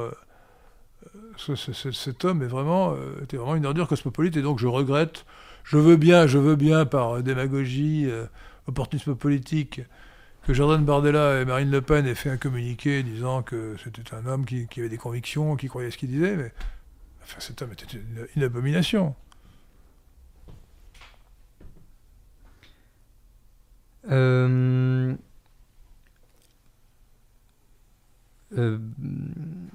Monsieur Chad demande comment on peut être raciste et chrétien alors que, comme vous l'avez dit, le christianisme est une religion universaliste. Ça dépend de quel racisme vous parlez. Les mots sont ambigus. Si le racisme, c'est la haine raciale, il est évident que c'est anti-chrétien. Évidemment. La haine est un sentiment qui est contraire à l'amour, à la charité, et donc il ne faut pas avoir de haine. Bon, on peut avoir une hostilité à l'égard de l'ennemi, mais on ne devrait pas le haïr. L'ennemi public. Hostis.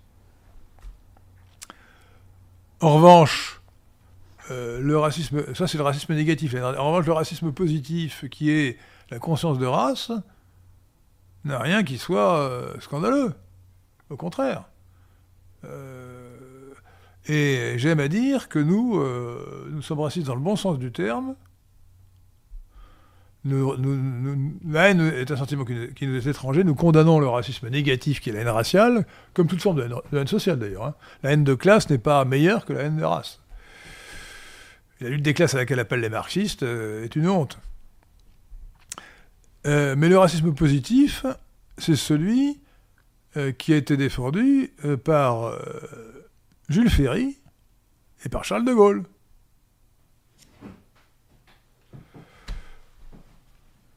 Vous vous rappelez la formule de Charles de Gaulle qui disait « Nous sommes avant tout, comme avant tout, un peuple européen de race blanche, de culture grecque et latine et de religion chrétienne. »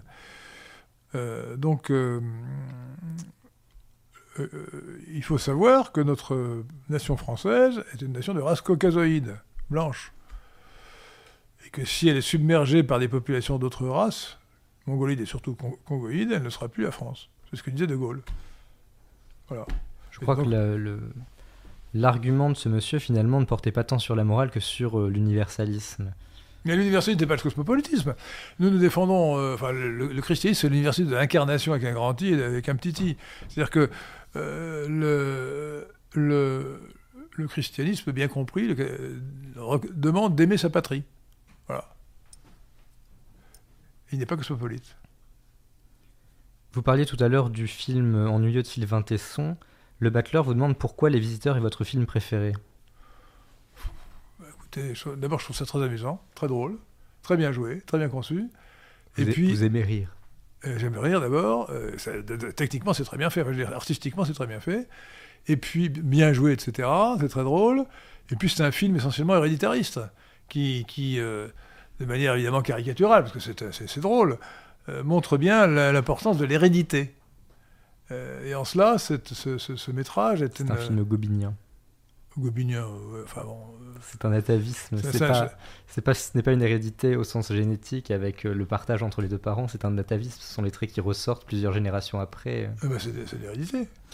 Oui, mais les gènes sont l'atavisme aussi fort, c'est surtout chez Gobineau qu'on le trouve, l'idée qu'on puisse ressembler parfaitement à un ancêtre lointain, quoi qu'il y ait eu un brassage avec d'autres gènes. Oui, mais alors, la génétique était inexistante à l'époque des dominos. Maintenant, on sait que les gènes, l'ADN se transmet, se mélange, mais effectivement. Encore une fois, c'est caricatural, mais c'est le gène d'un ancêtre est toujours là 2000 ans après. Voilà, ou 1000 ans après. Le même Butler vous demande pourquoi vous tolérez la chevelure hirsute de Maurice Seclin. Il dénonce la décadence au PNL. Ah, c'est pas gentil. Alors d'abord, nous sommes nationaux libéraux. Dans le national libéral, il y a libéral. Nous sommes pour la liberté. Liberté. Alors moi, je conseillerais volontiers à Maurice Seclin d'aller chez le coiffeur. Vous le faites parfois. Et je lui fais parfois cette remarque. D'autant plus que les cheveux, chez lui, j'ai l'impression, poussent très vite. Ils vont bientôt être étendus jusqu'à ses pieds, mais nous sommes pour la liberté. Donc les gens savent. Tant que la tenue vestimentaire ou capillaire n'est pas un outrage aux bonnes mœurs ou une atteinte à la pudeur, les gens font ce qu'ils veulent. Bon. D'autre part, je remarquais que notre ami Maurice Seclin est extrêmement chic, il est en costume, il a une cravate, une chemise blanche, etc. Il est très élégant. Bon, il estime. Alors, il vous le dira mieux que moi, mais qu'il faut récuser la mode actuelle, et que la mode était différente à l'époque des Trois Mousquetaires. Je parlais tout à l'heure d'Alexandre Dumas, et donc les Mousquetaires avaient les cheveux longs. Pas seulement eux. Oui, donc la mode est discutable, donc il a une autre conception de... J'avoue que si j'avais vécu à l'époque des Mousquetaires, peut-être que j'aurais eu les cheveux longs, moi, j'en sais rien. Mais écoutez, c'est son choix, il est libre, et à mon avis, comme il est très élégant, je ne vois pas en quoi ce choix est décadent, pas du tout. Je vous remercie. Amaury demande, qui est un gardien de la cité, demande, merci. La France pourrait-elle être et devrait-elle être une fédération de régions autonomes ? Je suis tout à fait circonspect, même carrément hostile à cette idée. Donc je crois que la France ne doit pas être une fédération. En revanche, il faut d'abord rétablir des régions qui ont un sens historique. Et nous avons dans notre programme du PNL, vous trouverez ça sur notre site lesquin.fr, peut-être aussi d'ailleurs sur le site du PNL, c'est-à-dire pnl.natli.fr, une division de la France continentale, pour ne pas parler de la Corse, en 26 régions, qui correspondent à des régions historiques, sauf que nous avons choisi, pour simplifier, puis pour conserver certaines habitudes modernes, de regrouper des départements et de ne pas écorner les frontières des départements. Donc je suis partisan, moi, de rétablir...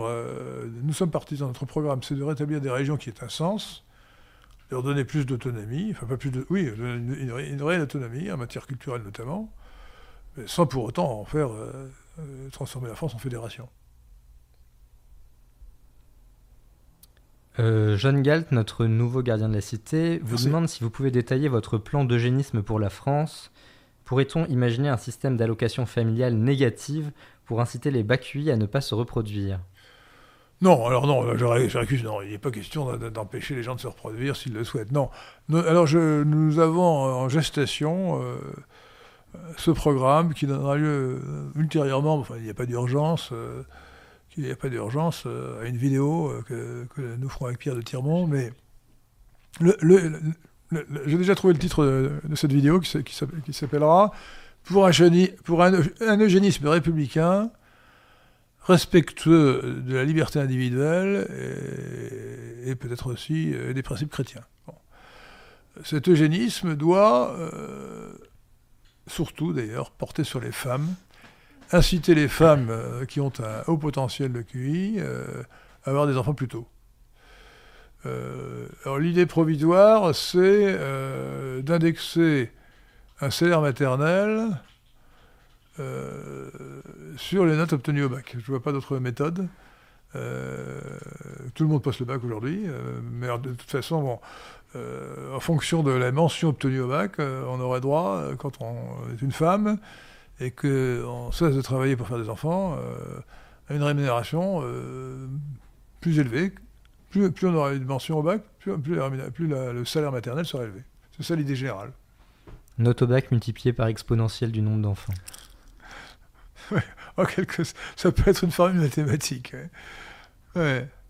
L'inconvénient actuel des allocations familiales, c'est qu'elles sont dysgéniques, puisque dans la mesure où il y a une corrélation entre le revenu et le QI, ou les capacités intellectuelles en général d'ailleurs,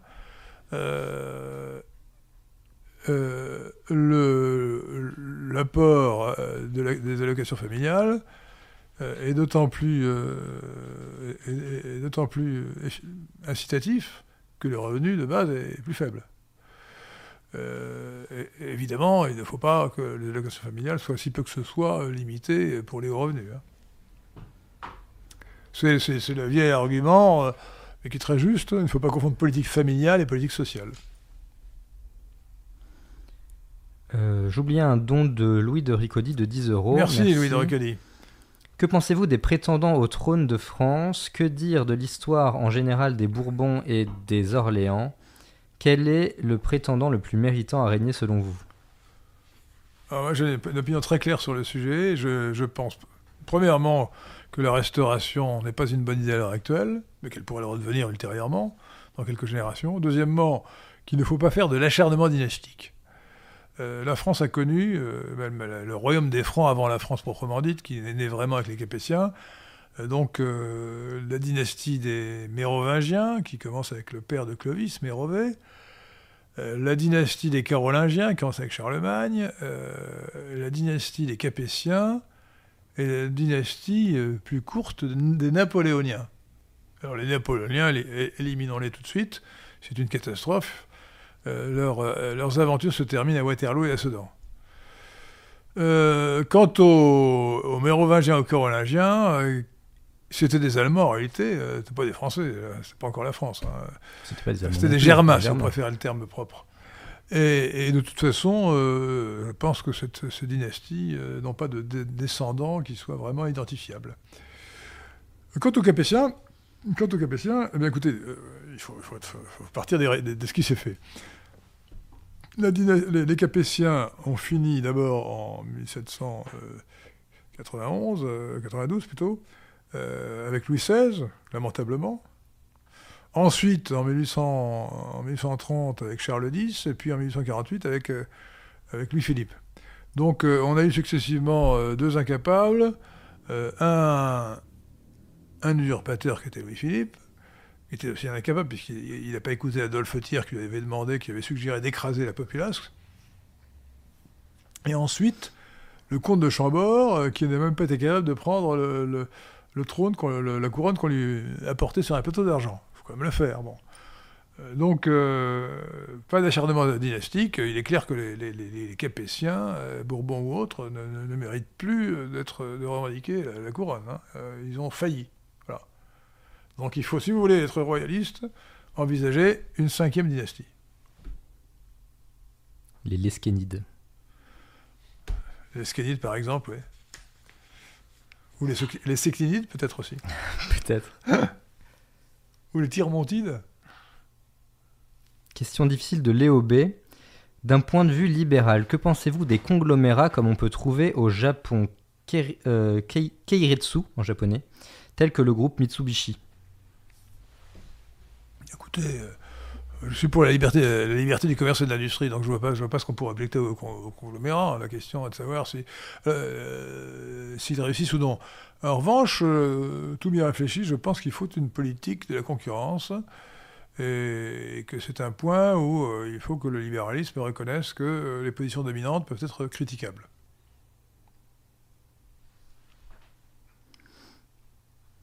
Excusez-moi.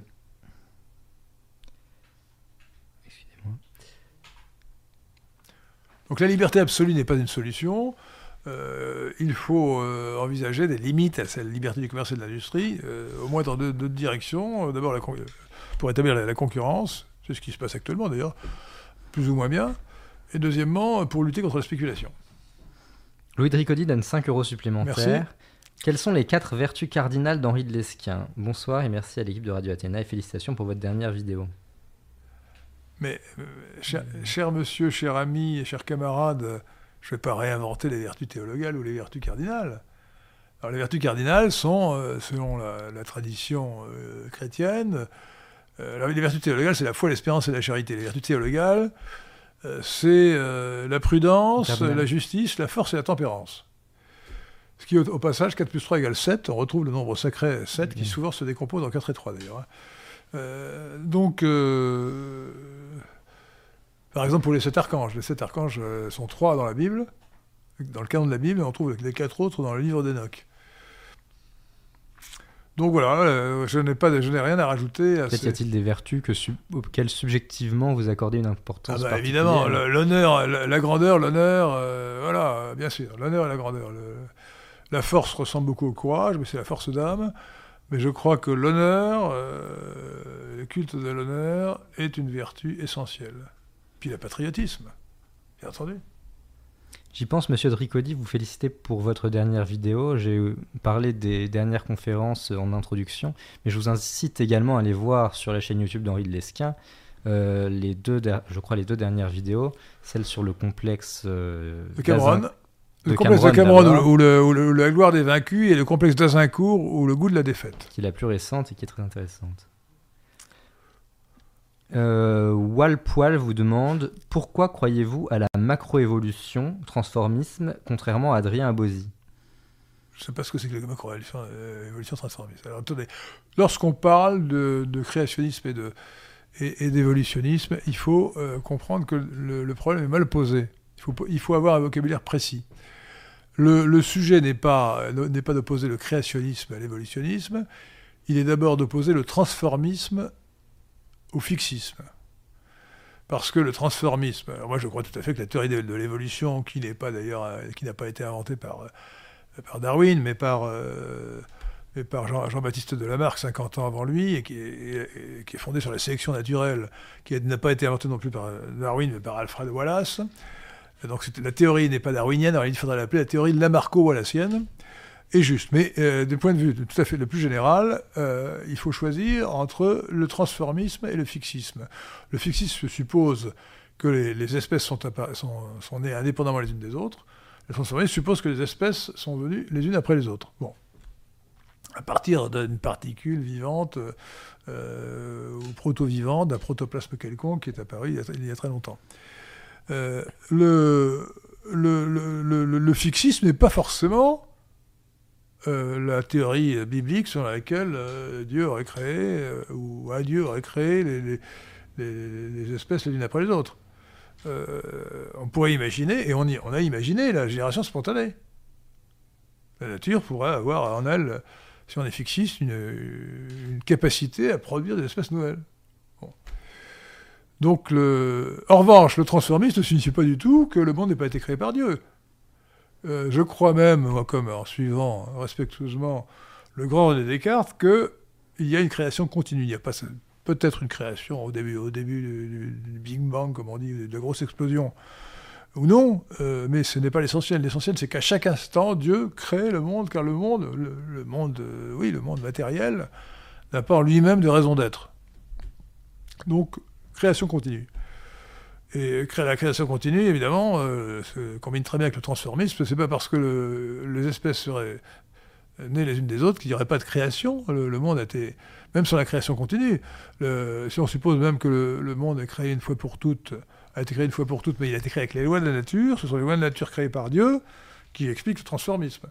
Donc l'opposition entre créationnisme et évolutionnisme est fausse. Et d'autre part, si on est transformiste, comme il faut l'être, évidemment, scientifiquement, on n'est pas forcément évolutionniste. Alors je crois que l'évolutionnisme est la vraie solution, mais on peut imaginer le saltationnisme, on peut imaginer qu'il y a eu des sauts d'une espèce à l'autre. Donc, conceptuellement,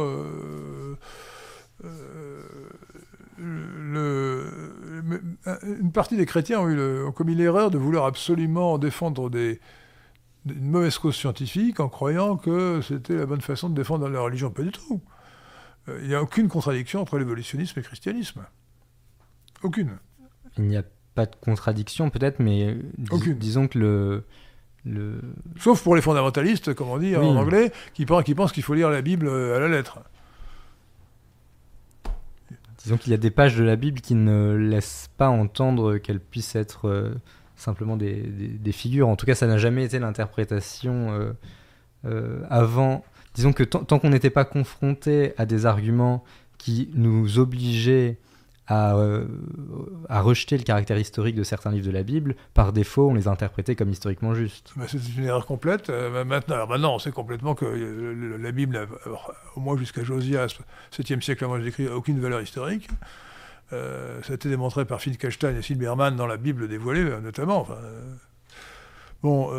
mais n'oubliez pas surtout la formule fondamentale qui est celle de saint Paul dans la deuxième épître aux Corinthiens, chapitre 3, qui oppose la lettre à l'esprit, la lettre tue et l'esprit donne la vie, et qui oppose le Nouveau Testament, qui est le ministère de l'esprit, à l'Ancien Testament, c'est-à-dire l'ancienne alliance, testament voulant dire alliance dans ce sens, qui est, c'est saint Paul qui le dit, pas moi, le ministère de la lettre, le ministère de la mort, le ministère de la condamnation. Alors, je coupe l'herbe sous le pied à notre ami Maurice Seclin, il va dire, oui, mais il ajoute ensuite, mais si le second a eu de la gloire, a fortiori l'autre. Mais bon, ça ne change rien, la condamnation portée par saint Paul sur la lettre de l'Ancien Testament. Donc je pense que les lecteurs du Nouveau Testament auraient dû comprendre qu'il fallait réinterpréter l'esprit de l'Ancien Testament. Louis de Ricaudi donne 20 euros supplémentaires. Il dit « Il semble que la démocratie actuelle soit dans les faits la tyrannie des moins élevés intellectuellement. Un système de soldats citoyens à l'athénienne n'est-il pas plus judicieux pour une démocratie saine ?» Je ne crois pas du tout que vous ayez raison, cher monsieur, cher ami, cher camarade, pour dire que ce sont les insuffisants, comment dit-il, les moins élevés intellectuellement. Qui... Pas du tout. Nous ne sommes pas en démocratie en réalité. La démocratie est une apparence, que nous sommes en oligarchie.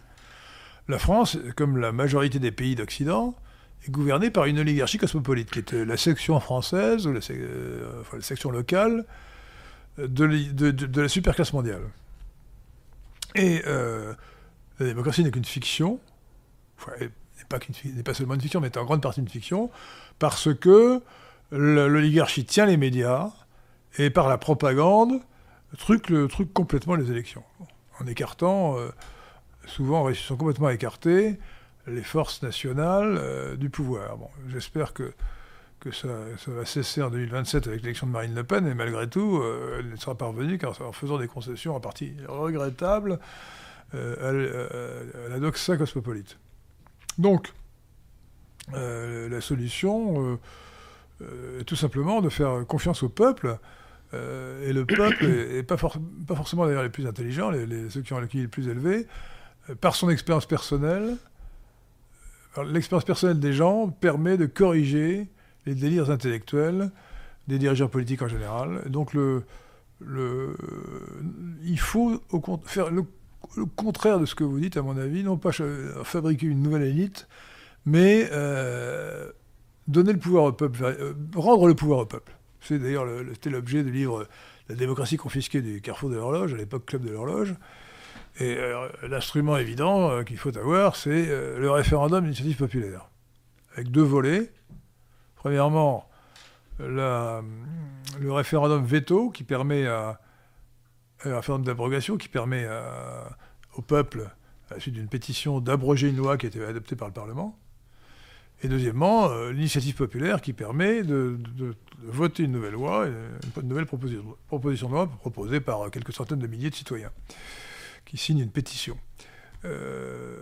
Et puis il faut aussi instituer le référendum de révocation pour qu'on puisse chasser du pouvoir des dirigeants politiques élus qui n'exerceraient pas le mandat conformément à ce qu'ils devraient faire. Robert Nebois donne 5 euros, merci. Merci beaucoup. Richard Guimot demande « Pensez-vous que l'indépendance alimentaire soit un enjeu de politique publique, quitte à ce que le secteur primaire bénéficie d'une rente artificielle ?» Pourquoi cette rente serait-elle artificielle ? Oui, je pense que l'indépendance alimentaire, en effet... d'ailleurs, c'est quand même curieux qu'on puisse se poser cette question, Richard Guimot, pour la France, qui est un pays agricole, qui a d'immenses terres arables, qui a un immense territoire à cultiver.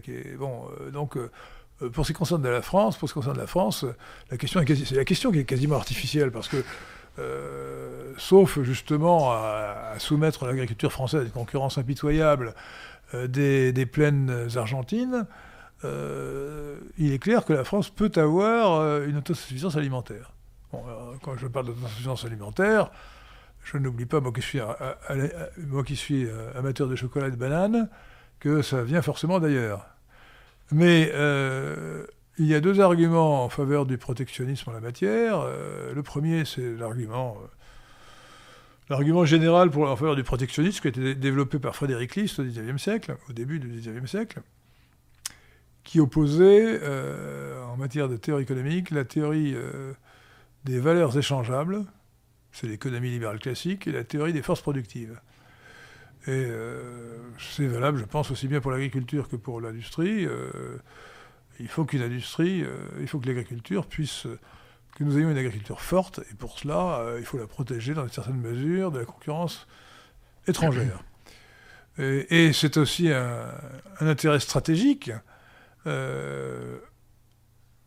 cas de guerre, on peut être complètement privé, ou en partie privé, tout au moins, même sans parler de la guerre.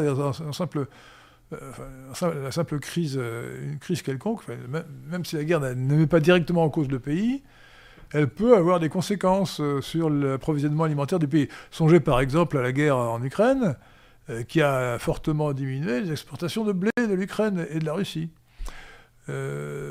Songez aussi aux attaques des Houthis du Yémen sur la navigation en mer Rouge, à travers le détroit de Bab el-Mandeb, qui peut perturber l'approvisionnement en riz venu du sud-est asiatique. Donc même dans les situations actuelles, il est préférable de garder une production de riz en Camargue. Pierre Adema vous demande ce que vous pensez de M. Josse qui a fait un rapport pour l'ARCOM. Pensez-vous que ce fichage est absurde ?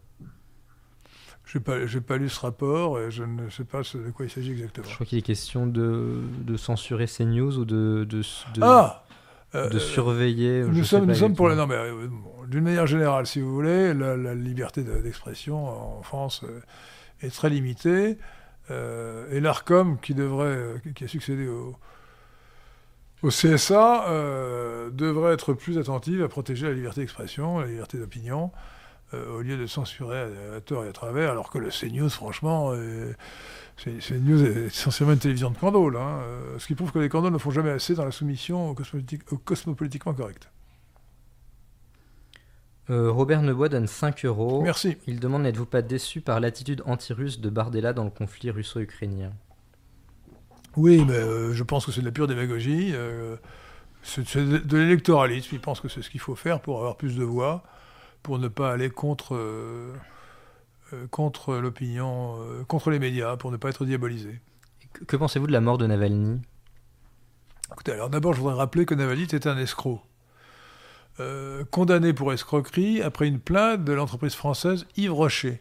En 2012, l'entreprise française Yves Rocher a porté plainte. Alors non pas nommément contre lui, mais contre X.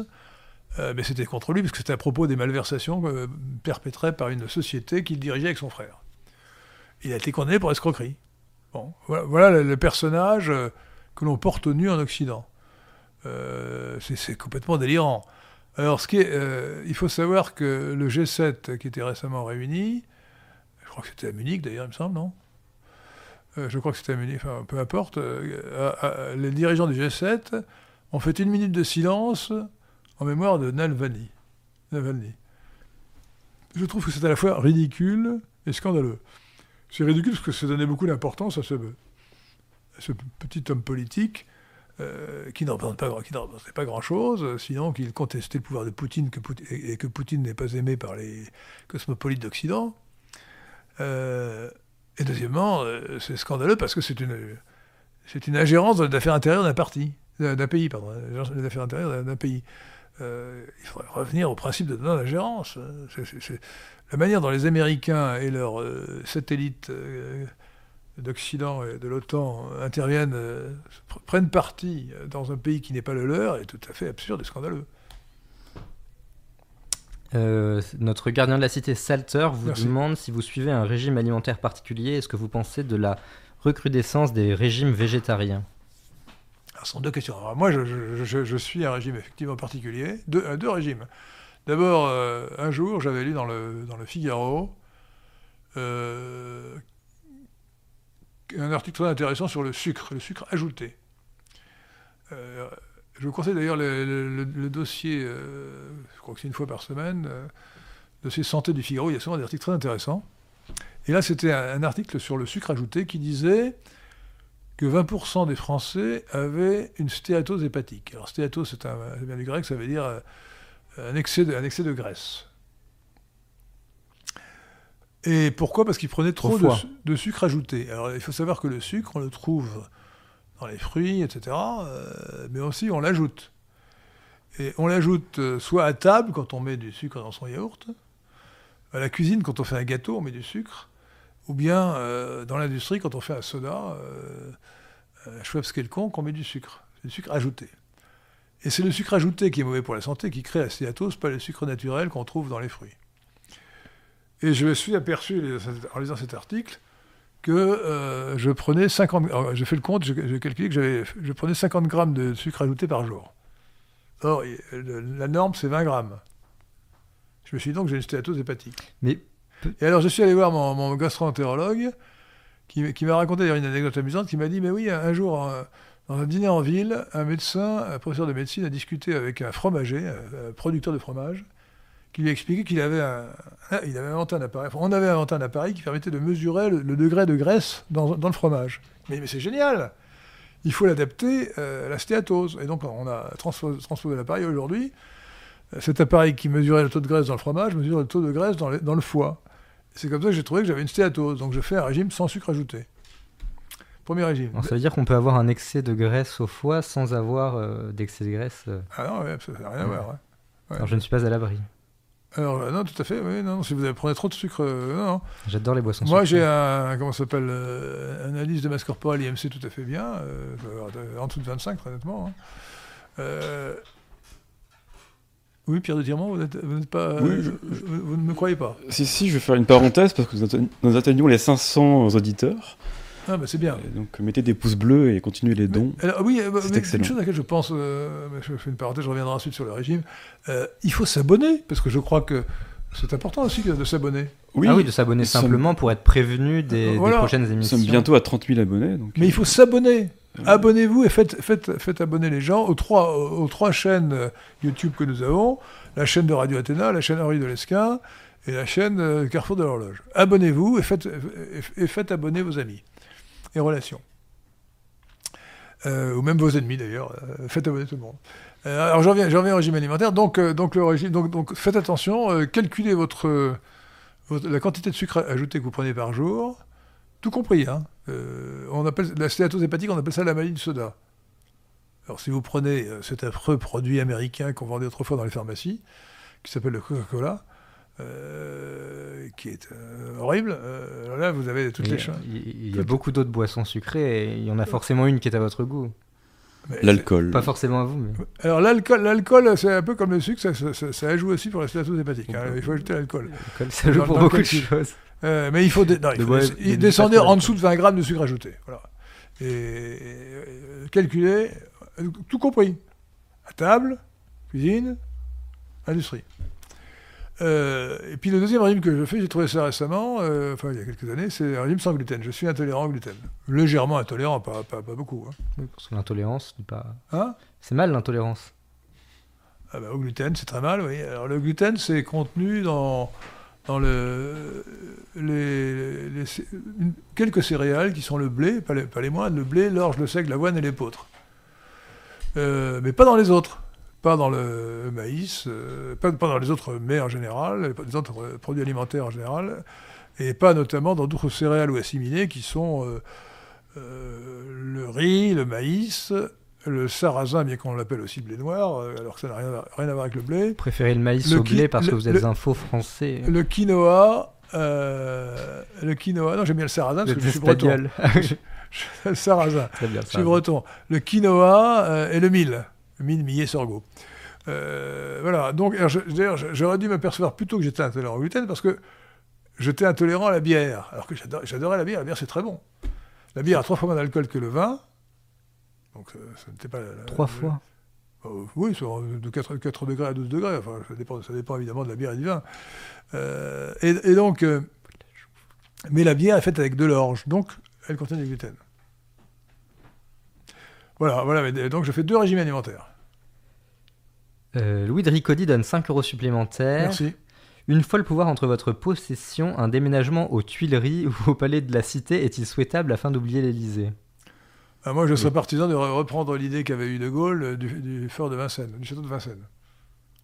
Ouais. J'ai visité le château de Vincennes récemment, il y a beaucoup de bâtiments qui ne se visitent pas et je me demande à quoi ils servent actuellement.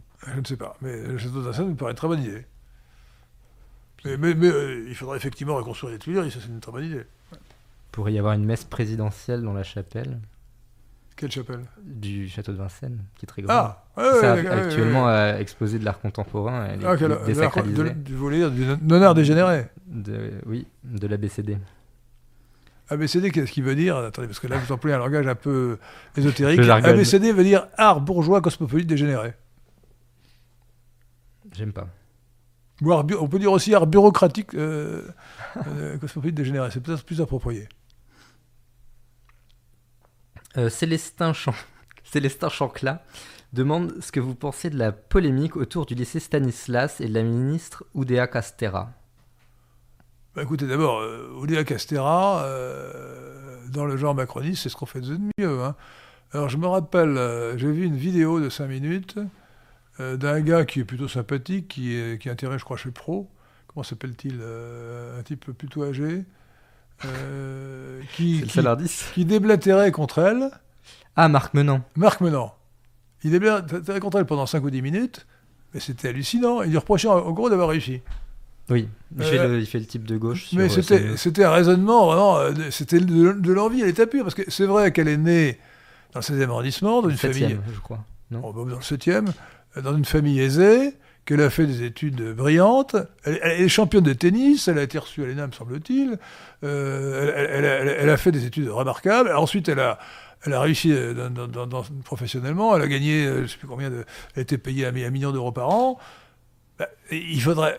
Écoutez, là vraiment, sur un point sur lequel les Américains sont meilleurs que beaucoup de Français, parce que c'était la réussite, il fallait admirer cette réussite. Et le gars, ce Marc Menant, que j'ai trouvé sur ce point absolument minable, il excitait l'envie des gens contre quelqu'un qui avait réussi. Je trouve ça minable. Vous voyez, hein. Bon, elle a mis ses enfants au lycée Stanislas. Le lycée Stanislas, c'est un lycée remarquable. Bon. Et donc la cabale contre le lycée Stanislas, c'est un scandale absolu. Hein. Qui avait déjà été lancé il y a quelque temps par le Parti communiste français. Non, mais c'est une honte. C'est une honte. Attendez. Alors, je sais plus ce qu'on leur reprochait, de ne pas mettre l'homosexualité sur le même plan que l'hétérosexualité. Oui, c'est des choses de ce genre. Ben bon, c'est la doctrine chrétienne. Hein. Oui, justement, ils n'acceptent pas la laïcité. Donc c'est un scandale. Donc je condamne absolument cette cabale contre le lycée Stanislas. Bien que je n'y ai pas été, j'ai fait mes études à Saint-Jean-de-Béthune à Versailles, et ensuite à l'école Sainte-Geneviève à Versailles. Ginette. C'est déjà bien. Gorgidas demande « Le centralisme parisien et son microcosme ne sont-ils pas une des principales causes de l'essor du cosmopolitisme ? Faut-il défendre une décentralisation comme imaginée par Maurras ?» On en a déjà un peu parlé. Oui, alors écoutez, le centralisme ne me paraît pas du tout en rapport direct avec le cosmopolitisme. Hein. C'est plutôt un rapport direct avec le collectivisme. Oui. Voilà, bon. En revanche, je crois que pour conserver, améliorer, ressusciter, mais retrouver, renforcer nos traditions, il faut redécouper administrativement la France avec les 26 régions que nous avons proposées, qui sont des régions enracinées, des régions qui ont leurs attaches traditionnelles. Dont la Bretagne, il faut rendre la Loire-Atlantique à la Bretagne, c'est quand même un scandale. Quoi. Oui, bien sûr. Nantes, chef-lieu de la Loire-Atlantique, département de la Loire-Atlantique, a été en concurrence avec Rennes, la capitale du duché de Bretagne. Bon, donc il faut un découpage sérieux correspondant à la tradition des régions françaises et des provinces françaises. Voilà, mais ça n'est pas... Et puis, il faut... de fait, la centralisation à Paris est beaucoup trop importante. Et donc, il faut favoriser l'essor, le développement des métropoles régionales, Marseille, Lyon, Rennes, Bordeaux, Strasbourg, Lille, et j'en oublie. Louis Dricody donne 5 € supplémentaires. Merci. Il vous demande, de votre expérience et de vos rencontres, à combien estimez-vous la proportion de personnes de droite dans le milieu de la noblesse ? Oh, elle est très importante. Mais elle est très importante. Dans le milieu de la noblesse, elle est très importante. Alors, la proportion, certainement, oui, je dirais qu'elle est... Oh, je dirais au moins 80%. Hein. Ouais, ouais. Largement, écoutez, les traditions ne sont pas complètement éteintes. Hein. Donc, les nobles... Mais, enfin, il faut quand même savoir que la noblesse, aujourd'hui, c'est un vestige. Hein. On est passé comme des Chateaubriand de l'ère de... Alors quelle était sa formule? De l'âge des supériorités à l'âge des privilèges et ensuite à l'âge des vanités. Il y avait 200 000 nobles, soit 1% de la population en 1789, et aujourd'hui il y en a 40 000 sur 60 millions. Bon. Donc il y a une réduction en valeur absolue et en valeur relative qui est absolument considérable, qui est due principalement, me semble-t-il, aux guerres, parce que la noblesse se transmet, comme la loi salique, uniquement en lignée masculine, et les nobles se sont fait tuer par milliers, dizaines de milliers dans les guerres de France, courageusement, ce qui d'ailleurs était largement dysgénique, surtout en 1914. Hein. Les 3 frères de mon grand-père ont été tués à la guerre de 1914. Hein. C'était une hécatombe générale, mais en particulier dans la noblesse. Donc la noblesse, moi je suis partisan d'une noblesse républicaine, il faut rétablir l'anoblissement en intégrant l'ancienne noblesse. Je souhaite candidater.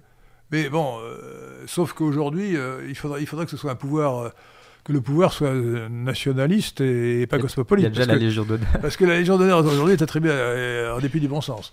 Mais la Légion d'honneur est en quelque sorte une préfiguration de la noblesse à condition qu'elle soit accordée pour des gens qui soient vraiment dignes de cet honneur, ce qui n'est pas le cas aujourd'hui. Mais parmi ces nobles qui sont de droite, il y en a été certains qui sont d'une droite conséquente et vraiment anticosmopolite, ou bien sont-ils de droite d'une droite... On a toute la gamme. Hein. On a toute la gamme, beaucoup de maurassiens, de royalistes. Oui. Voilà, mais bon... il y a beaucoup de gens de droite qui sont... beaucoup de nobles qui sont vraiment à droite. Hein. Une question de Madame Seclin. Pensez-vous que les Jeux Olympiques de 2024 soient un moyen de détourner des fonds publics? Non, pas spécialement. C'est un moyen surtout de gaspiller les fonds publics, mais pas de les détourner. Et pour ma part, je me réfugierai dans ma Bretagne ancestrale pendant toute cette période, pour éviter les ennuis, les embarras et les aberrations des Jeux Olympiques. D'ailleurs, je m'intéresse fort peu au sport, donc je crois que je regarderai quand même par curiosité la cérémonie d'inauguration à la télévision, mais c'est tout. Je partirai une semaine avant et je rentrerai une semaine après pour éviter tous ces ennuis. Une question de moi. Est-ce que vous admirez l'encyclopédie? Elle est infestée de l'idéologie de la Révolution, mais était-ce aussi un progrès pour la science et une somme de connaissances admirables? Je ne crois pas du tout que l'encyclopédie était une somme de connaissances admirables. C'était une œuvre de subversion à prétention scientifique. Et surtout, ne dites plus, les gens de droite ont la faiblesse de prendre le vocabulaire de l'adversaire. De l'ennemi, pardon. De l'ennemi. Bon, de l'ennemi cosmopolite, de l'ennemi révolutionnaire. Et il parle des idéologues des Lumières. Il parle des philosophes des Lumières. Mais c'était des idéologues plutôt que des philosophes. Et c'était des philosophes, des idéologues de l'obscurantisme et de la Révolution. C'était pas les Lumières. Les fils de la Lumière, ce sont les chrétiens. Tout à fait. Jean Monsieur demande ce que vous pensez de la théorie selon laquelle Jésus était gaulois. Je ne la connaissais pas. C'est débile. Oui, alors ceci, non mais attendez... Ah si, Galiléen, donc Galate. Sur le sujet, on a vu toutes les débilités, et comme dans Galilée, il y a une ressemblance avec Galate ou avec Gaule, évidemment, certains ont imaginé que c'était un Gaulois, mais c'est totalement ridicule. Jésus était juif. Alors, Houston Stuart Chamberlain, dans son célèbre livre sur la jeunesse du 19e siècle, prétend que Jésus n'était pas juif, parce qu'il était galiléen et que la Galilée était très mélangée. Vous savez qu'à l'époque du Christ, la Palestine, qui tire son nom des Philistins et pas du tout des Juifs, hein, je vous le rappelle au passage, la Palestine était divisée en trois parties. Il y avait au sud, autour de Jérusalem, la Judée. Qui tire son nom des Juifs. Hein? Qui tire son nom des Juifs. Qui tire son nom, ou qui a donné son nom, c'est plutôt l'inverse d'ailleurs. Ah oui, peut-être, oui. C'était la tribu de Juda qui a donné son nom à la Judée, qui était sous l'administration directe des Romains à l'époque du Christ, ou juste après sa naissance. Au sud de la Judée, tout au nord, la Galilée, qui était très mélangée. Il y avait beaucoup de Juifs, mais beaucoup d'autres ethnies, notamment beaucoup de Grecs. Et entre les deux, la Samarie, qui était peuplée de Samaritains, qui n'étaient pas des Juifs, qui étaient qui étaient des Israélites non juifs, qui rejetaient et qui considéraient qu'il fallait célébrer Yahvé sur le mont Garizim et non pas à Jérusalem. Il reste quelques milliers de Samaritains aujourd'hui, hein, qui sont en Palestine. Et donc la Galilée était très mélangée, ce qui veut dire que... mais Jésus était juif, hein, je veux dire, tous les témoignages le confirment, mais il était juif. Et même on nous explique que par Joseph, son père adoptif, il était dans la lignée de David, bon, dans la lignée royale. Et en revanche, il était dans un pays, dans une région, la Galilée, qui était extrêmement mélangée et qui faisait partie non pas de l'administration directe de Rome, qui s'appliquait à la Judée et à la Samarie, mais du tétrarcat, qui n'était pas exactement un royaume, de Hérode Antipas, qui devait être le petit-fils de Hérode le Grand, lequel, lui, avait droit à un royaume, et il a ensuite été rétrogradé, ce royaume était rétrogradé au niveau du tétrarcat par les Romains. Mais tout ça, c'était dans l'Empire romain. Et donc il apparaît que le sermon sur la montagne a probablement été dit en grec, et non pas en araméen. La langue maternelle de Jésus, c'était l'araméen, mais il parlait certainement grec. C'est ce que dit le dictionnaire Jésus, fait par l'école biblique de Jérusalem. Et ça paraît très vraisemblable parce que, notamment, il cite la Septante, donc la Bible grecque. Et puis on ne voit pas d'ailleurs en quelle langue il aurait parlé avec le centurion ou avec Pilate. Il est peu probable que ce fût en latin, parce que la langue de culture et de communication n'était pas le romain. Le romain n'était pas le latin. Le latin était une langue administrative, utilisée dans l'armée uniquement. Mais c'était le grec qui était la langue de communication et la langue officielle en pratique. Donc Jésus était bilingue. Il parlait deux langues, et deux seulement, l'araméen et le grec. Mais il ne parlait pas hébreu. Dans un thème similaire, le voyageur demande « Que pensez-vous des travaux du bibliste James Tabor sur l'histoire de Jésus et du christianisme, opposant saint Paul à saint Jacques dans le message du Christ ?» Je ne connais pas ses travaux, mais il est bien clair qu'on peut opposer saint Paul à saint Jacques. Sauf que saint Paul, pour un chrétien, c'est le vrai message du Christ. Et saint Jacques, qui aurait, c'est pas sûr, mais qui aurait, comme saint Pierre d'ailleurs, à tort voulu garder... dans une certaine mesure, la loi mosaïque, avec ses nombreuses prescriptions, comme l'interdiction de consommer le sang des bêtes, etc. Les 613 mitzvot mises en ordre, répertoriées par Maïmonide au XIIe siècle. Saint Paul est vraiment celui qui a permis au message du Christ de prendre toute sa plénitude, d'être compris dans toute sa plénitude. Je ne connais pas les travaux de James Tabor, mais on peut tout de même supposer, même plus que supposer, que les autres apôtres, même si ils ont moins vite imposé le bon message que saint Paul, se sont ralliés finalement à son parti. Saint Pierre s'est rallié. Saint Pierre s'est soumis à la pensée de saint Paul. L'église de Jérusalem n'a jamais été en schisme, donc il n'y a aucune raison de croire. Donc le grand mérite de l'admirable saint Paul, c'est d'avoir compris le sens profond du message de la révélation chrétienne et de l'avoir imposé par la magie de son talent et de son verbe à l'Église naissante. Horizon vous demande si vous pensez que la réunification de l'Irlande est possible dans les 10 ans.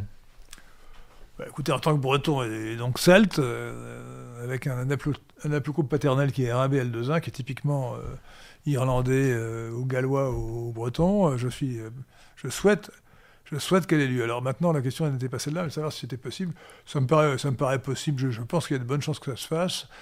Bien que la démographie des catholiques se soit effondrée comme celle des protestants, ils font quand même un peu plus d'enfants et ils vont devenir majoritaires. Et donc logiquement, il devrait y avoir une réunification.